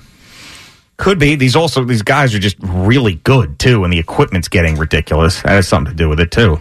But I don't know. They could. I mean, that could have something to do with it. I don't know that it, do golf fans love lower scores though. I don't. I I, don't I, necessarily- I like watching a golf where you know three to four under, like the U.S. Open wins it. yeah. Did you see by the way how CBS Sports Network had graphics and video all Mhm. ready to go for this? Yes. Yeah. See, they see. Nice. See, they're on top of it. So I They- dropped they- the ball they- on that clearly. They even have the Boomer and Gio logo in the fescue. in the fescue. Yeah. That's how on top of it they are. Yeah, I pay attention to the majors. Okay. Well, it's a- Okay. it's a- I know well, the Daytona 500 also by- got rained by- out yesterday. And by the way, this is elevated. This is an elevated one. This one has been elevated by the PGA Tour. So I'm not taking any of the blame on this. yes, Matsuyama is going to get a four million dollar paycheck. And by the way, the the Great American Race takes place today at four o'clock. yes, yes, they got rained out yesterday. Yeah, That That's, I a, saw. that's another big story. Yeah. I want to get into the Daytona 500 every year. It comes around. I'm like, I'm going to watch this and get into it, and I never do. You never do. never do. Ever Oh, been to a NASCAR race? I have not. I have been to a NASCAR race. Of course you have. Yes. have, yes. At Of course Pocono. you have. At Pocono. Yeah, but that's not really the- a race. That that's that's more of like a road race. It's the tricky triangle. yes. uh, who's got the pole today? That I don't know. Joey Logano's the answer. There you go. See? It's all right. It's okay. Now you know. Each, Peter, each day you you, know, come in here my- with us. We are a sports show. I Yeah. understand that. But, you know, my brain was basically on MetLife Stadium yesterday and a little bit on the All Star game last night. So, I understand. We'll see you next hour, okay? yeah, we're going to wrap this Why, up. why don't you bring up uh, bring in something about Pete Alonso's contract or something? Seems like to be a, Want to make it up? thing. Yeah, I don't Yeah, just make something. I mean, up. do people Yeah. understand? I just just just want Yeah. in regards to this. Do people understand who Pete Alonso's agent is? yeah, Scott Boras. And what did Scott Boras always do? He has the player play out the final year, and then he hits free agency and gets every team involved, and then takes every last dollar. So it doesn't matter what the Mets do unless they give him a uh, a gargantuan contract. Even they then, can't turn down. even then, they're going to say, okay, if the Mets are willing to offer that, someone else will. so why take- that why they why people are even discussing it does not make any sense. Maybe you can come play first base for the Yankees. Oh, jeez. Don't start that. Come on. Uh, all right, Peter, we'll see you next hour, huh? Yep, moment of the day. Uh, bo- moment of the day, which will somehow involve you. Boomer and Gio coming to you live the Built Ford Tough studio. All right, Boomer and Gio on the fan at CBS Sports Network. It did not come across uh, Peter Schwartz's plate over the weekend, but there was some controversy in this Genesis involving Tiger Woods and also Jordan Spieth, who got kicked out of the tournament for an incorrect scorecard as he put down a bogey instead of a par, and they just kicked him right out of the thing as per the rules. Uh, so What's amazing is that they he gave himself a worse score and they kicked him Yeah, out. yeah, yeah. It's usually the other way around. You think you'd give yourself a birdie. yeah, right. And they still right out of there. Yeah, well, you know, I think the PGA should have a they should- Automated they- scoring system. I I think that they should amend that and not require the players to keep score. Just let the let the networks and the PGA Tour keep the score. Right. I mean, And it's- so crap like this doesn't happen. Exactly. And He was one of your best players. He's one of your best players, one of the most recognizable, and he was in contention. Uh, just very silly. But those are the rules, and he he broke that rule, and now he is uh, he was out. But so Tiger Woods, a few holes into his second round, it ends up stopping play. And he and he nobody knows what's going on. He like walks over to this ambulance that's there, and then like he was about to get in the ambulance, and he doesn't get in the ambulance. And remember the day before when he had that shank shot on Thursday, he talked about how his back had seized up. So everybody's like, "Oh no, here comes his back again. We're not going to see him forever." And then he comes out and says that he had didn't say the flu. He comes out and says, "I was I have been diagnosed with influenza," is what he said. He ended up leaving and going home because of it. Now, people who don't like Tiger and thought this, this was bullcrap because he wasn't playing all that well and might not have made the cut, and he just it's his tournament, and he debuted his new clothing line out there this Sunday red for the first time ever. So they're thinking that he's just full of it, got out there in front of everybody, put on his, his new stuff so he could promote it, came up with this illness because he wasn't playing well and didn't want to miss the cut, and made this whole thing up. I don't believe he would do that. I, I, think that is a conspiracy theory that goes too far. I think he probably was sick. If anything, he was something did happen to his back that he didn't want to say, and he made up the flu thing. But I don't think that he just quit because he was not going to make the cut, and he just used the tournament to get his clothing line out there. I mean, he's No. Tiger Woods; he can promote it all sorts of ways. Right. The, the the whole amazing thing for me was the fact that there an ambulance did show up. Yeah, yeah, yeah. And it makes me think that you know he may have gotten really sick, high fever, that kind of thing. Sure. And maybe they just gave him a bag of fluid or something like that, and it calmed everything down. Took some Tylenol, the fever went down, and he was okay. He who knows? He could have had 102 fever. Could have, yeah. But I, I don't buy into the conspiracy theory. I but I do think that there was, and even the, the guys that he played with, wasn't Patrick Cantlay who said yes, there was something off about him. Mm-hmm. And usually, like when you or I are sick, or when Jerry's always sick, we know when that happens. Yes, you could tell right away. Like some something's off. That you could hear it in the voice, you could see it in the You eyes. see it in the guy, the way the guy's performance. Right. Sure. I So- mean, we know so every time that Jerry comes in here and he's sick, we we know we kind of know right at that moment. Yeah, it's usually the congestion in the voice, you know, and then you look at him. Sometimes his eyes become a little like they're puffy in a way, and they're not completely open. Exactly. And you're like, oh man, here we go. Here we go again. Here we go again with another illness. CeeLo.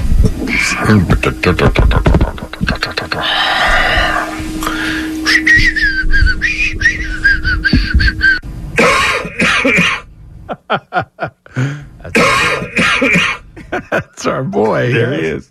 Yep, that's when he was in COVID cottage. Poor guy. yep, uh, he was. Uh, he,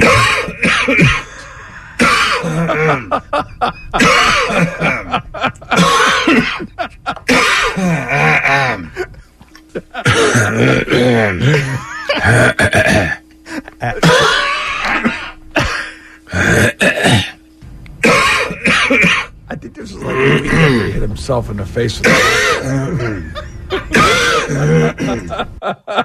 That's some severe throat clearing right there. man. That is some expert, Yeah, top all- level throat clearing. We've all been there. No, of course, one hundred percent, all the time. Yes, we we all know. Oh my goodness. Well, we'll see Jerry back here uh, tomorrow. It'll be good to see him. Uh, let's go to Steve in West Virginia. What's going on, Steve? Well, hi. Uh, it's nice of you to take my call. The first time I've uh, ever called you. All right, nice, a Steve. What's. All right, so what's happening? Okay, not much. I had a question for you though. Yeah. I've never heard anybody answer this at all, and never discussed it during all the time that the uh, tournament was on, and in the couple weeks after when it was a big story. The uh, young man from Alabama that won the uh, PGA Tour tournament, Nick Dunlap, yes. had he, yeah, had he been a pro, he would have won about a million and a half bucks. But because he wasn't, of course, he didn't get any of the money. Mm-hmm. Well, I, I guess maybe it's the fact that you get older and you start fixating on these kind of things. But I've wondered, and I've never heard anybody say, how did his caddy get paid? Uh, you know, I'm sure his Patty did get pa- uh, Caddy did get paid. I guarantee you he well, I, did. I'm I'm sure too, but I wonder by who and how. Well, I I would think probably by the PGA Tour. That that's well, what that's I would what think. I wondered. I want. I wondered if the tour had like the, for lack of a better word, a slush fund that would pay caddies in that situation, or if he had a family member that was caddying. I never heard him say. You know, that's Never that's Steve. That is anybody uh, it's a very It's interesting interesting, question. but I, I would I would think that the PGA Tour would end up, you know, making it right. That's, you know how much what I. Hideki Matsuyama's caddy made yesterday? Four hundred Well, I- I thousand. would expect- I would Four hundred he made about thousand dollars. $400,000. Yeah, four hundred thousand. Made about four hundred grand. Yeah, Yeah. yeah, you're right, Steve. Four hundred Well, good for him. He's, he's got to do all the carrying. He's got to read the No, putts. no. He's got to, you know, keep the guy in line. But I'm not. that's- I'm not besmirching his right, okay. winnings. What I'm saying is that what we're talking about is if that caddy did not get paid because Nick Dunlap was an amateur. I mean, that's that's as much of a crime as the kid not getting paid. And by the way, Nick Dunlap did turn pro. Yes, he did right He after did. that. Yeah, so, and, you know, so he had to just so he could miss in time to miss the cut on this event. Yeah, well, what, what he also had to tell his Alabama teammates, look, I got a chance of a lifetime. I just won a tournament. They're going to allow me to go pro. I got to go pro. Yep, that is true. Uh, Wally in Huntington, what's going on, Wally? Gentlemen, how are you? Good, Wally. What's up? All right, I'm just going to talk about St. John's and the reason that they have a smaller capacity for basketball games. Years ago, when I was being recruited, they told me that the reason the the uh, uh, occupancy was six thousand, they because they didn't want to go big time. And what does big time mean? Well, first of all, they were afraid of of betting. Tony Jackson years ago was offered a bribe, never took it, but never reported it, and was blackballed. And then, and we had a we had a meet with FBI agents beginning of the each season. Be careful who you who you um, you sell your comps to. Don't talk to people. Uh, if anybody asks you how so and so was feeling, don't say anything. I mean, it was it was always they were very paranoid about going ahead and going big time. Hey, hey, hey, Wally, by the way, they used to tell us that at the University of Maryland, and they told the same story uh, in the NFL when I got there as well. Don't talk to the good time Charlies, is how they uh, described it. These are the guys that are looking for the inside information who's hurt, who's not hurt, who's playing, how significant is that injury, that kind of stuff. Yeah, that's right. Those guys were milling around back They're in the day. everywhere. They're around every program. Right. Yep.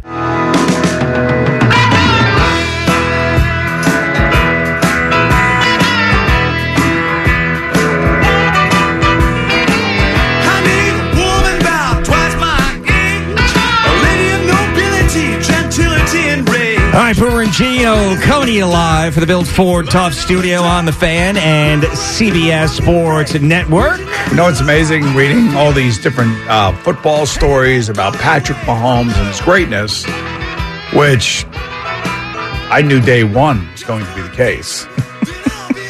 you know, I well, you weren't. Were you with? You no, weren't I with was, me I was, I was, I was not. Al knows this. Yeah, yeah, mm-hmm. Yeah. But now all these stories coming about all these coaches. Oh, I know he wasn't going to. It was he was a can't miss player. You know, we had him on our Who, board. who said this now? Well, now I'm reading about the Saints. But you know, most most people, if you go back to that draft, like Shannon Sharpe and those guys, why are they taking him? You know, he's too loose. He's not that good. I mean, loose. I mean, it was just amazing. I mean, like if you met the kid, you knew um, the me the moment I met him, and his mom was here too, by the way, and she was very nice, and he was not in here promoting anything. We don't see his mom around as much anymore, you know? No, she's there. If She don't want because she wants to be in the background. Behind she the doesn't want to scenes. be in the front of the camera like Brittany does. And Jackson. And Jackson and, and all these other people around Patrick. And I was glad Klingons, to see you you say. know, and I was glad to see that he and his wife did go to visit the children's hospital out there in Kansas Yep. City and the victims that had been shot and it really helped those kids. Wow, Patrick Mahomes is in my hospital room. Absolutely. So I was glad to see that that that happened, and I think the families posted a lot of the pictures. I don't I don't think unless Brittany and and uh, Patrick you know liked them or whatever, but they weren't there for that reason. They were there. I believe they were there for the right no, reasons. No, 100%. And yes. for the woman who passed away and got shot and killed, you know, Taylor Swift gave hundred thousand dollars to her. Saw that, yes. Uh, you know, I think Family. Travis Kelce gave hundred thousand dollars to the the victims, the entire Mhm. victim group.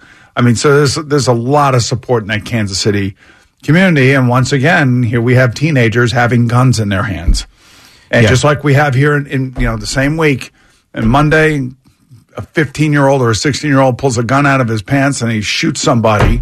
And I'm like, you know, it's not the gun, it's the human being. It's the freaking human being. And how are they getting them? Man, this is like Boomer's greatest hits here. In the first couple of minutes at 9 a.m. What about that illegal man downfield? you That, went that straight too, from man. my- but I was just, what I was saying is that about Patrick Mahomes. I was just saying that. Yes, I there's, know. a- You a lot to tie there. into. I'm You got a lot. You went way off track there. Yeah, well, I'm sorry, man. It's I just can't help. We're I just bringing you back. I just All can. I, good. I cannot believe in my wildest dreams that a 15 year old is going to have a gun and pull it out at a parade, Yeah. or on a subway car. I understand.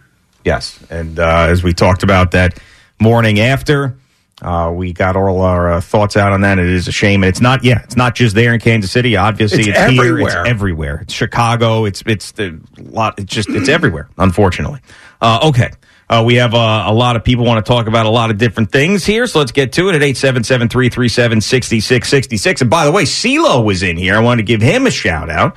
Uh, CeeLo, Chris Lopresti, is co-hosting BT and Sal today with Brandon Tierney. Oh, nice. Yeah. Okay, I, I heard him after the game, um, the Ranger game last night.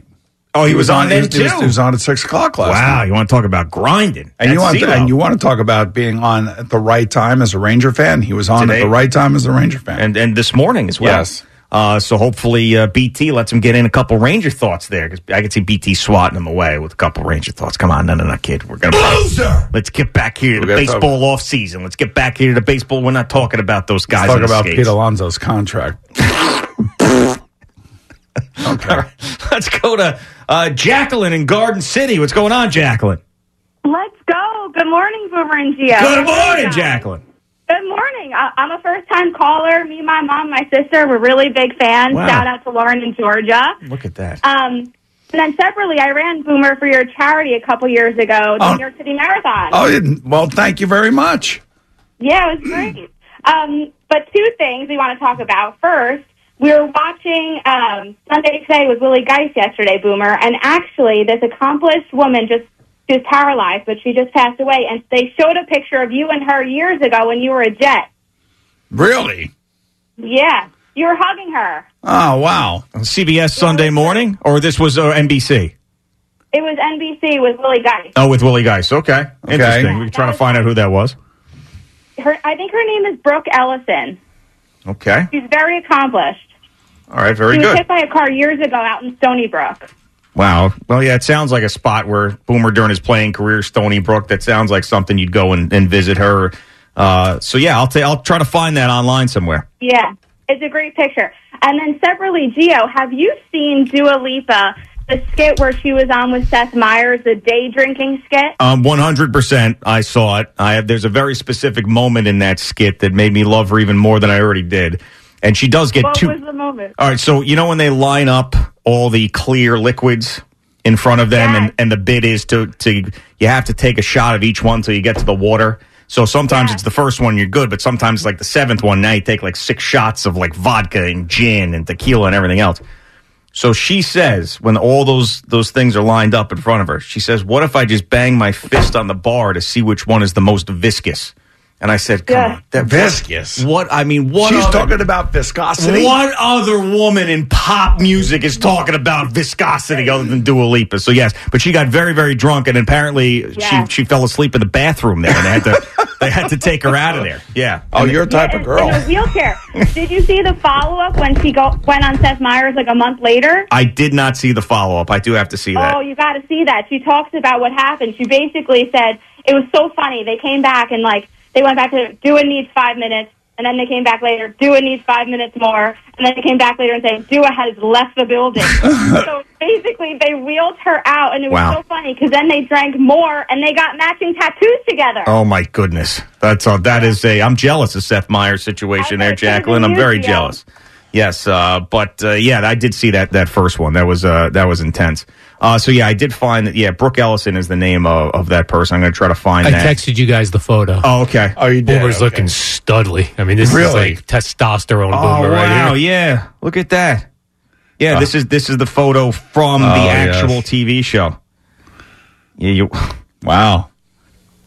I mean, you are looking studly. I gotta, I say. I wow. can't. I mean, I can't disagree. I wanted to disagree. You know, I, I, I have to agree with you guys. damn. Guns are out. Guns are out, sun's out. Uh, disability rights Sun's out, guns out. Uh, Brooke Ellison. Look at the smile you put on her face, Booms. My goodness. I mean, it, uh, Wow. How long ago is that? 93, 94 maybe? well, yeah, it had to be right. Yeah. Yep. That's a that's a that is a that is a great picture. That's like peak boomer right there, like doing good the good deed with your guns out. I mean, my God. Uh, let's go to John, who's in Philly. What's going on, John? Yeah, hi. I have a question for Boomer. Yeah, what do you want, John? What do you want? What, you, you, you a Flyer fan? a great analyst. You look like the All-American boy, but I can't understand Yeah. why your dislike for the Philadelphia Flyers. Uh, from 1971 to 1981, what were they known as? Broad Street Bullies. Yeah, I would just call them ass faces. yeah, they didn't want to play hockey. You know, they, they almost started World War III with the Russians, for God's sake. And they beat the Russians. I know they did because the Russians didn't play that type uh, of hockey. That, that at that time, that was hockey. You know, yeah, well, yeah, but you you guys took it to like uh, the nth degree. As a matter of fact, you know, I couldn't stand Dave Schultz for my entire life, and then of course my previous partner, Craig Carton, you know, wanted to go with the detente, and he surprised me with a dinner with Dave Schultz. And the problem with that, John, is that I had so much hate for for Dave Schultz as I sat down and I listened to him talk and pontificate about those days. I became more and more. Uh, I liked him. Yeah, you know, and, and I hated that dinner because I've always hated that guy. But after I left, I was like, use every other hockey player, just like this, the same guys, just a really nice, down to earth person away from the ice. But John, there's got to be a team that you dislike, right?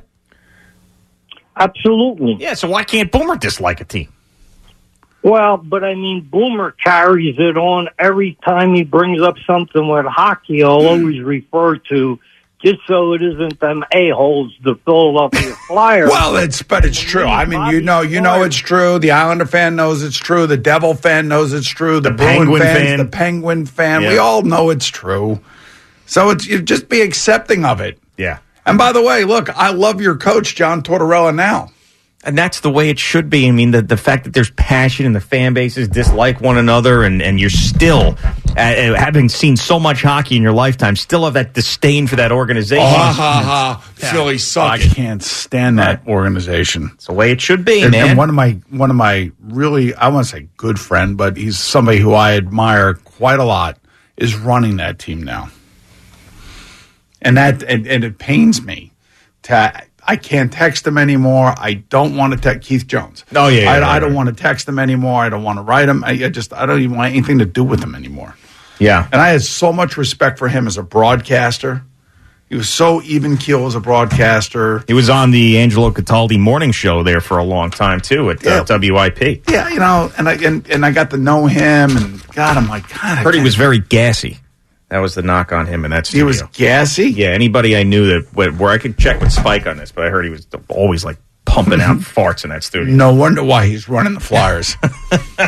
It's on brand for him. It's on brand. I do remember when he got that job. I sat here and watched you send him a text saying that I'm I can no longer speak with you. Good luck, and when you don't have that job any longer, then we'll talk. then we'll be friends again. I remember that happening. Yes. Uh, let's go to Rich in Rockville Centre. What's going on, Rich? Good morning, gentlemen. Uh, been a 30 year season ticket holder to St. John's basketball. And yesterday was obviously one of the most frustrating losses I've experienced in, in the last 30 years. Um, I can't knock the coach. I, I wasn't crazy about some of his comments, but I got to believe in the guy, and I think he'll. Oh, you could well, here, but Rich, like I, I'm, I'm with you, and you got to believe in the guy. But I mean, I, we, you can have both things happen. You could be upset with the comments and think that he went too far, and still believe in him because that, that's where I'm at. You know, I, I feel like he he really took it to a level he didn't need to take it, but I still don't want anybody else coaching this team going forward and next year and the year after that. And hopefully he does what he came here to do, which is to bring them back to relevance. But obviously it's not happening this year. I didn't appreciate him singling out Conway. I think uh, you know there's a lot of plays that need to take the blame, but you know Conway may be one of them. But I didn't particularly like him singling him out. But I do want to talk about where they should be playing their games because Boomer mentioned they should play the games at, at UBS. I've been to practically every game this year. I even go to away games. And uh, the three games at UBS were really very dead. I mean, for some whatever reason, they get no students at UBS. The Providence game, the Marquette game, and the UConn game at the Garden, the crowd was electric. It was like the old days. I loved every minute of it. There's something about UBS.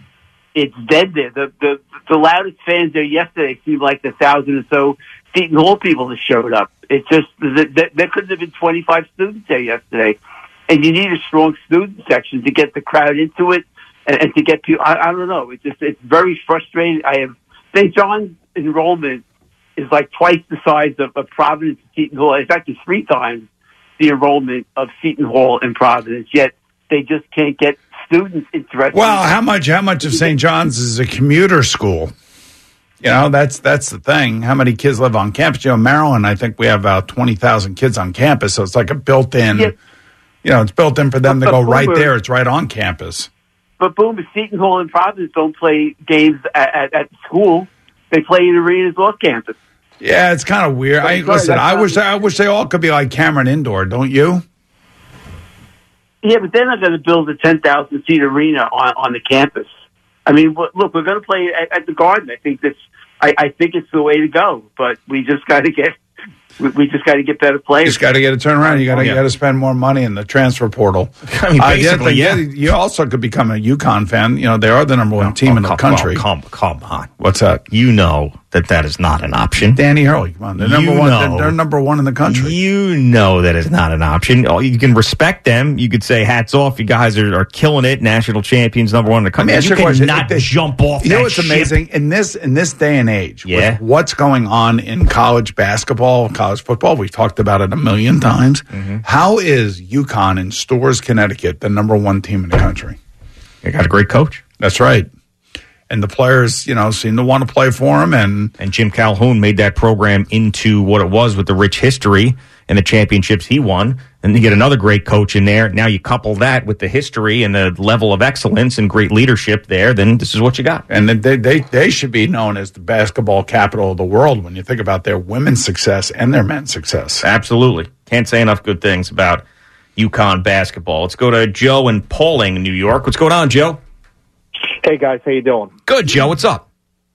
Not much. I got a uh, quick story for you guys. So my son, he's one and a half years old, um, but he's like an old man. He only watches two shows on TV, no cartoons, none of that. Uh, the Andy Griffith Show, and then you guys in the morning. Oh, that's great.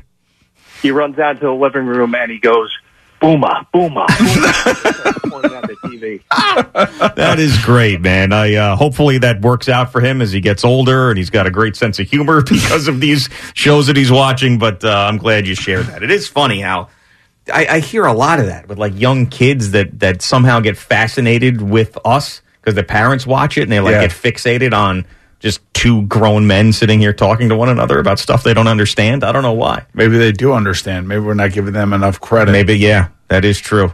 That is true. You know what? Maybe they completely get everything that we're talking about from taxes to, to shootings, to shootings, to porn, to toilets, to everything that we touch on. Pete Alonso's contract. Pete Alonso's contract. Jesus. The Schwartzes going to events. Yeah. All that stuff. You think the Yankees, uh, you know, pitching rotations number one in the in, in the league? Or, oh my God! All right, it is Boomer and Gio on the Fan and CBS Sports Network. Speaking of Peter Schwartz, we'll come back in here. Another update and moment of the day.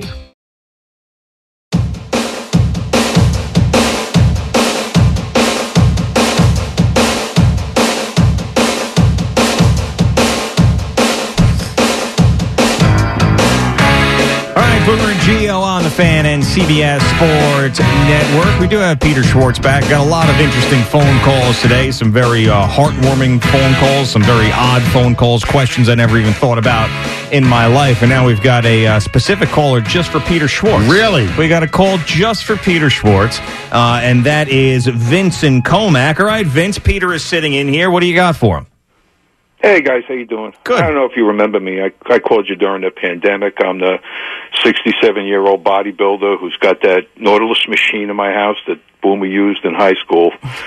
But uh, I wanted to ask. I Peter, used it for the Cincinnati Bengals too, by the way. Yeah. uh, Riverhead. There's a place called Jenny's I love. Small place, uh, very very few tables, but the breakfasts are excellent. Okay. I just wanted to recommend it to him or, or uh, find out if he's ever been there. All right, guys, I've have never, a. I, I've never been there, Vince, but uh, it is duly noted. It could get into the rotation. We'll see. So Jenny's, okay. So Yeah. now you also got to think about Poxabogue Golf Club, uh, which is in between Bridgehampton and East Hampton. Yeah, that's- serve that's- great that's way break- out there. but serve great breakfast. It's right on 27A, right on Montauk Highway. Yeah, that's way out there. Great there. breakfast. yeah, he's just he's just talking when he goes to Tanger for his Yeah. deals. Yeah. at the the Nike outlet. I would suggest if you go out that way, I would suggest. Oh, I got to think of the name of it now. Wendy's. Why don't you do your update and I'll figure it out. Uh, quickly, uh, Joel at Woodbury. Actually, I want to go to Joel before Peter's update. What's going on, Joel? Hey, Boomer. What? Boomer, it's Joel. Oh, hey Joel.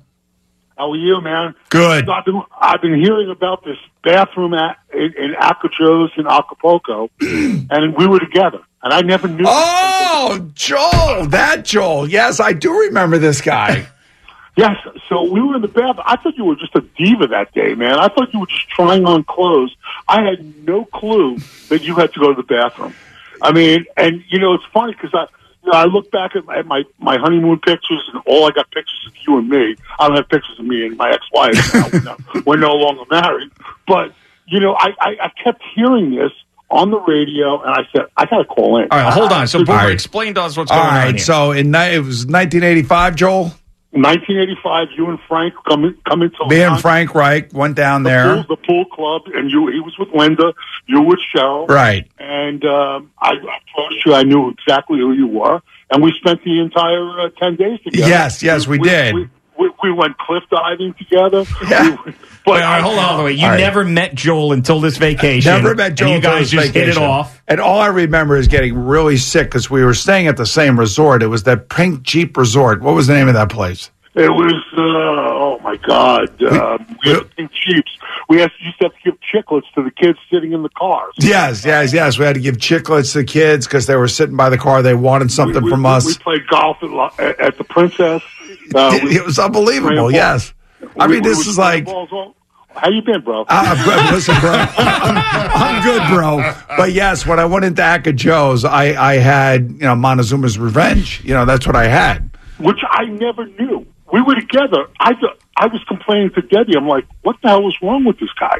Let's get out of this store, man. We spent enough money, and I had no idea until I heard it on the radio that you that you were pooping the whole. time. Which is true, yes. Well, Wow. Joel, it's, uh, after all of these years, it's great to talk to you again because I do remember that.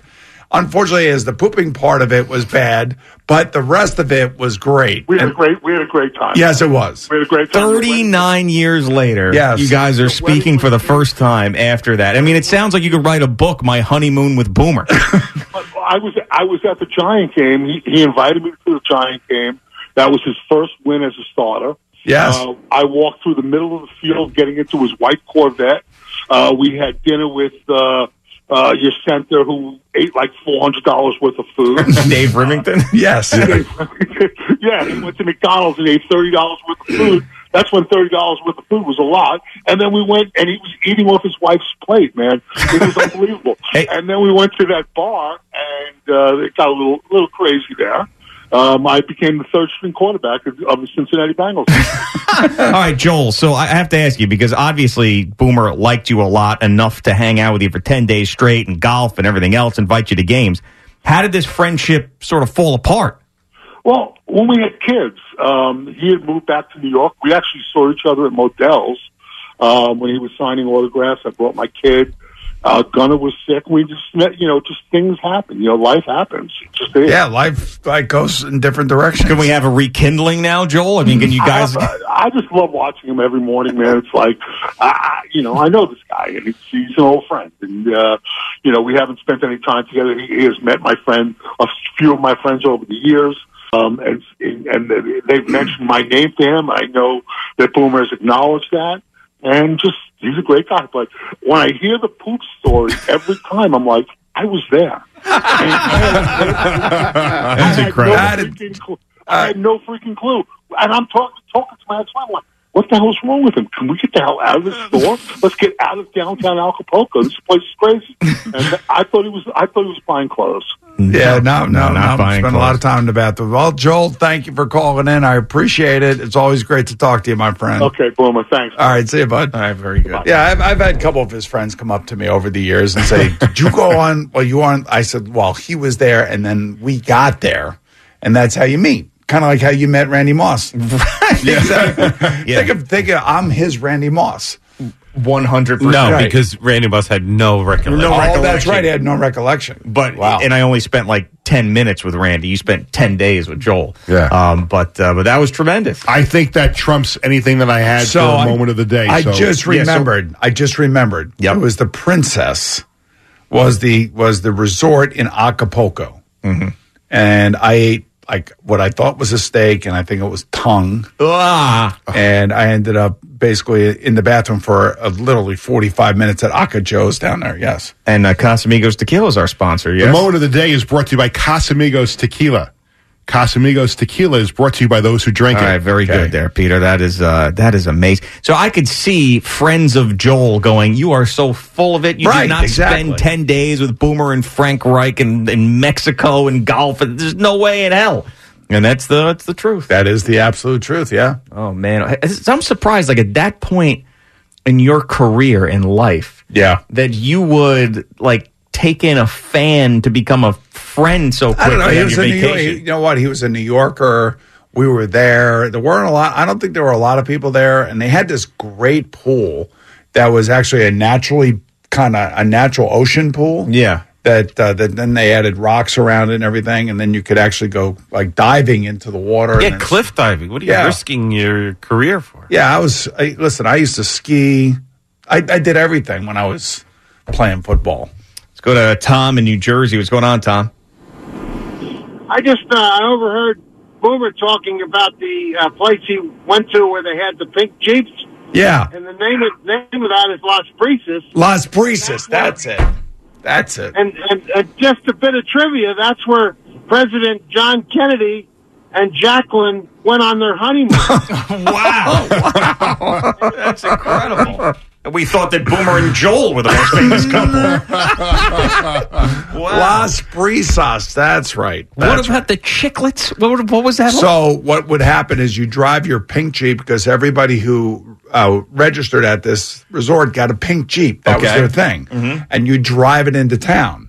And when you drove it into town, like a lot of the little Mexican kids would all say, Hey, can we watch your Jeep? And we'd say, Sure, you could watch the Jeep and you'd come back, you'd have to give them candy. You wouldn't give them money, you'd give them candy? They wanted candy. They wanted candy. Yeah. it was crazy. I'll tell you what. What else was crazy? We're driving out there in the middle of nowhere in Acapulco, and I mean, there's there's people guarding. The army was guarding, if I remember correctly, like the the fuel tanks. Yeah. I mean, it was literally army with machine guns all throughout the airport and everything else. I'm just thinking about like the dichotomy here of your experiences and Peter's experiences. You're down there driving these pink jeeps into town, throwing chiclets at kids and skydiving. at and, 'em. Yeah, Peter's out going to the Tanger Mall and hitting up Panera before he drives back home. and you know what? You both enjoyed it. Yes, the that's it. same. Yes. You both It's the it little same. things in life that make you happy. exactly right. Wow, that is incredible. Did I remember Frank was. I, I think it was right before Frank's draft. So I think it was like. I want to. I don't. Uh, Joel would probably remember better than I do, but I think it was like February or March of of eighty five. I think. You think you'd do that now, all these years later, almost 40 years later, that you'd go to a resort and just pick up a friend like Joel? No, right? I don't. Th- I don't think so. I think usually now when I'm traveling, I bring friends with me. Yeah. You know what I'm saying? Like Yeah. if I'm going to Cabot, Yeah. or if I'm going down to the DR, I got my buddies with me. We, we went to the Bahamas last April. We ended up having like running into that couple that we like went out to dinner with twice because we hit it off with them. I never heard from them since, but Yeah, maybe they didn't like you. no, I'll tell you why. It's a, it's, yeah. You're trying to. no, no, no, no, no. It has nothing to do with that. We, it's. just- I want. We went. I, I was asking questions, and one of the the meals was getting boring, so I turned it like talk show host. And I went, I went like dead or alive. Who would you want to have dinner with? And then the answer at that point was just like, okay, we're, we're now, we're now done. Okay, and I'll tell you off the air what that, what that was. What Democrat was? no, no, no, uh, worse. Uh, all right, let's. uh What do we got there, Let's, Peter? uh, we're sponsored by the Farmer's Dog, fresh human grade dog food delivered right to your door. And we are brought to you by Jackpocket. Order official state lottery games on your phone. Rangers down 5 3 to the Islanders late in the third period. Yesterday in the Stadium Series at MetLife Stadium, Chris Kreider scores on the power play with a little over four minutes to go. And then the Rangers would go on another power play. Lafreniere threw it in front. Touch pass. They score! Zibanejad scores the power play goal for the Rangers. Their third of the game, and they have tied it at five with a minute and a half remaining. That was Pat Foley on Sports USA. Then 10 seconds into overtime, Artemi Panarin takes advantage of a Noah Dobson turnover, scores the game winning goal. Play goes to instant replay, ruled good, and through an interpreter. Panarin said he had no recollection of what had happened. Honestly, I don't remember that goal very well at this point just because I got flooded with a wave of emotions, excitement. But I'm 80% sure that the puck crossed the line and it definitely was a goal. And it was a goal. The Rangers win their seventh in a row. They improved to 5 and 0 in outdoor games. The Islanders simply let this one slip away. Head coach Patrick Roy provided these thoughts on the game. I feel good about our game. Yes, those those penalty at the end, I mean, hurt us, um, but we did a lot of good things. And when I look at the five on five, that's the hockey we want to play. And I thought we had a very good game. Noah The Dobson. one, the one thing to be, I mean, listen, the last two goals came with a two man advantage both times because Peter Laviolette, the coach of the Rangers, pulled their goalie and he pulled him early. I mean, I was surprised like you. I Five like, wow. something. Yeah. I couldn't believe that. And then, of course, Cal Clutterbuck had an opportunity at an empty net. Now, he was shooting at three quarters of the ice. Yeah. Was Can't in really front him, blame about him on 160 feet or so. But he Yeah. did the right thing at that point in time. But it wasn't just that too. They've had they had chances on the on the tying goal. They had a chance to, to clear the zone and they didn't. They didn't they do that do either, it. yeah. So again, you know, again, But you have to understand, like there there are whether it be the Rangers and Islanders or any hockey teams, when one team is desperate and they're flying around and they got two extra skaters on the ice, they are they were going going to the puck and they're Yeah. you know they're holding sticks and knocking sticks down and that's excuses chip- for me. I want chipping them to win. pucks. I'm just telling you what. Yeah, I, I understand I'm that. not I'm just try- saying, doesn't make me feel any better. I just say, you know, the Islanders had a two goal lead with four minutes to go in the game and they didn't win. You had to get in your car and drive back to Levittown out- from MetLife Stadium. Two hours in the car with uh, two angry teenagers, and you know, I'm trying to concentrate, and I keep thinking they they had that game won. Yeah. So What do you listen to on the way home? Put on the fan. Uh, depends on what's on, but I mean, like kids like to listen to a little music. So there we is had- no way that he is listening to CeeLo on the fan talking about a Rangers Ranger win, yeah. no. And We're plus- listening to music on the way home. What are you didn't- listening to? Billy Joel. Billy Joel. Yeah, I knew it. I knew it. I Yeah. knew it. Just Schwartz is bopping and the around. kids and the kids like Billy Joel, so they they were all pro- they have no problem with it. New song too, everything was good. So you know, Did he only write one new song? one new song. That's well, it. he hinted he was asked uh, uh, earlier in the week in an interview last week. Uh, could, so could there be more? Could there be an album? And he didn't say no to it. So never met him? very briefly at the press conference when they when he was doing the last concert at Shea. So if you asked him a question, that's not really meeting him. No, it just was like two questions at during a one on one at the end of the press Oh, okay. All right. That, is that like a moment forever in time? I for would have. I, I well, I mean, it was a very brief moment. I would really like. That's like a, a bucket list thing. Like I would like to. I'd love to have him on my podcast. I would love, was- I'd like to do that. What and was talk the- about Islander hockey? Just don't know music. Oh. I've had Mike DelGiudice on before. So, Okay. but He I sounds like, just like him. Oh, he does absolutely. What was the second question after you asked for free tickets? I, I, I, I don't remember what I asked him. It was I guess, closing uh, Shea and uh, memories of playing other concerts in New York. I guess that's what it was. Just two questions you got? Well, because I was at the end of the line, so like all the big Oh. shots got all like the ten minute interviews with him, and by the time they got to me at the end of the line, they said we have time for two questions. Do you have any idea if he's going to play the Sphere? I have not heard that. I have like, not like heard an that. Elton John in there would be great. I right? thought he think- retired. I'd get bring him out of retirement. Wasn't that play the last? Sphere. He retired from uh, world touring, but he will still do one-off shows here and there. he Yeah, I think he should do one in the Sphere. I would like candle to see in the wind in the sphere with the candle actually in the wind. It'd be unbelievable. I would like to see now that the residency is ending at the Garden, and Billy has been doing these stadium concerts around the country. It would be nice if he did a stadium concert around here. You know what you should have asked him? Look, until you sell the house on Center Island, I'd like to be the. I can take care of it. I can property manage it for you. Just let us live in a cottage. We're very happy in the home that we're in. Okay, fine. We're fine. All right. A lot of room for bobbleheads at that Well, that Billy Joel and house. and and we went we went to the New Year's Eve concert, so that was great. I got to my twentieth show, so like now, if that's it, I got to the round number of twenty. There's someone that you haven't met that you'd like to meet in your whole life of music Uh, and sports. Music and sports. I feel like you've had a pretty pretty good run here in New York. There's two. Okay. There's two. I would love to meet Al Michaels. I've never met Al Michaels. no pun. No. Hey, no whatever. intended. No, no, no. I didn't mean to. pun. No disrespect. No disrespect. No disrespect. I'm sure he'd love to sit down with you and Yeah. have a conversation with you. Uh, What's next, Joe on- Biden? Right. No. You, you should have No, him no on your politics.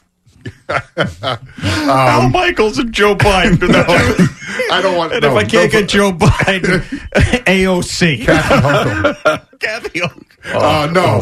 Uh, I, the the other one would be Hulk Hogan. Okay. All right. I like that. I like those two. Why Al Michaels? It's okay. I've Forget always, Boomer's I've not sitting here. I've always liked his work as a play-by-play guy. He was like your idol and growing up, and I Yeah, want to be well, like Al. You know, Miracle on Ice. And Okay. I always liked his work. So you know, All right. I'm not knocking you for it. It's just fun. Right. It's just It- funny because you're sitting next to Boomer. it didn't dawn on me about Yeah, but the ramifications of what I just said there. I've buried that hatchet, and he and I have buried that hatchet a long, Yeah. long time It's ago. still funny. That's the first name out of Peter's I know, but that that that that hatchet was buried a long time Yeah, ago. yeah. You have chatted with him? Yes, of okay. course, yeah. Okay. All right. Good. I don't. I feel better. I've. I've actually seen him in um, what you would say is like just like a not a professional setting, you know, just like a hangout setting. Yeah. I've seen him in, in situations like that, so everything's fine. Whatever, it turned out great for me. yeah. That's the way I oh, look at it. absolutely. You came out of that fantastic. Better than ever. So the what's the name of the um, the Chili podcast? Did you? Double Chili Islanders podcast. And you can get that wherever you get all your podcasts. Apple, Spotify. All right. Double Chili. So Yep. you're hoping for Billy I had a little on- breaking news on it last week because I had uh, Steve Mayer from the NHL on, and he kind of hinted about big events coming to the Islanders. And sure enough, yesterday it happened with the All Star So game. you're saying if you want breaking Islanders news, go to Double Well, I Chili. don't. I don't do the podcast with the intent of having break. It just happened to happen. Yeah. Like I like good conversations. I try to get some former Islander players on. I go to practice and interview current players. So that's there's now that the All Star game is coming. I'd like to get somebody from the you know, the dynasty team to come on and talk about you know the All Star game coming who played in the '83 All Matt Star Martin, game. know who you are by name, says, "Hey, Peter." He said hey Peter a couple of times. Yeah, Yeah, he knows We'll you without saying I'm him, Peter. Anders Lee too. Yeah. Oh, hey, Peter. All right, good. Those Man, guys are all good Peter. guys. yeah. Peter. Peter. Peter. Peter. I have a good relationship with a bunch of them. Good. I was hoping so. Yeah, that's I what I, mean, thought. around there enough. Yeah, that's what I figured. Yeah. Like Matt would like would we know saw, you. We saw. I told you we saw Matt. Um, Bradley and I saw Matt at uh, Total Hockey, Pure Hockey, Pure Hockey, yes. in Carle Place. All right, very good. So said hello. It's the most Peter. Long Island thing to ever Peter. happen. Yes, Matt Martin and Peter Schwartz at Pure Hockey. Yeah. Carle Place. Uh, all right, what? Uh, that's it, right? Very good. You did moment of the day already. We did moment of the day. We got the sponsors in. All Star Game two, UBS Arena. Rangers won. Blah blah blah. There we go. All right, great seeing you. You're out the rest of the week, though, right? You're not with us. I'll see you. I'll see you tomorrow, but I'm down the hall tomorrow All right, morning. very good, Peter. It's great having you as It's always. always great to be here. And uh, listen to Double Chili, the Yes. Islanders podcast. if you're I don't know Islanders who the fan. guest will be this week. I'm still working on it. Okay, but it'll, it'll be entertaining nonetheless. Absolutely. All right, Boomer and Gio coming to you live for the Built Ford Tough Studio. All righty, Peter. I'll get you a restaurant in a in a minute or so. Okay.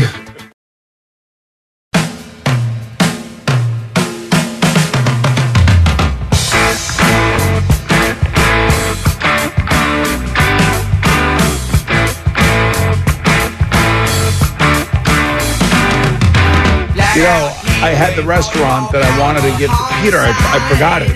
It's the Cooperage Inn.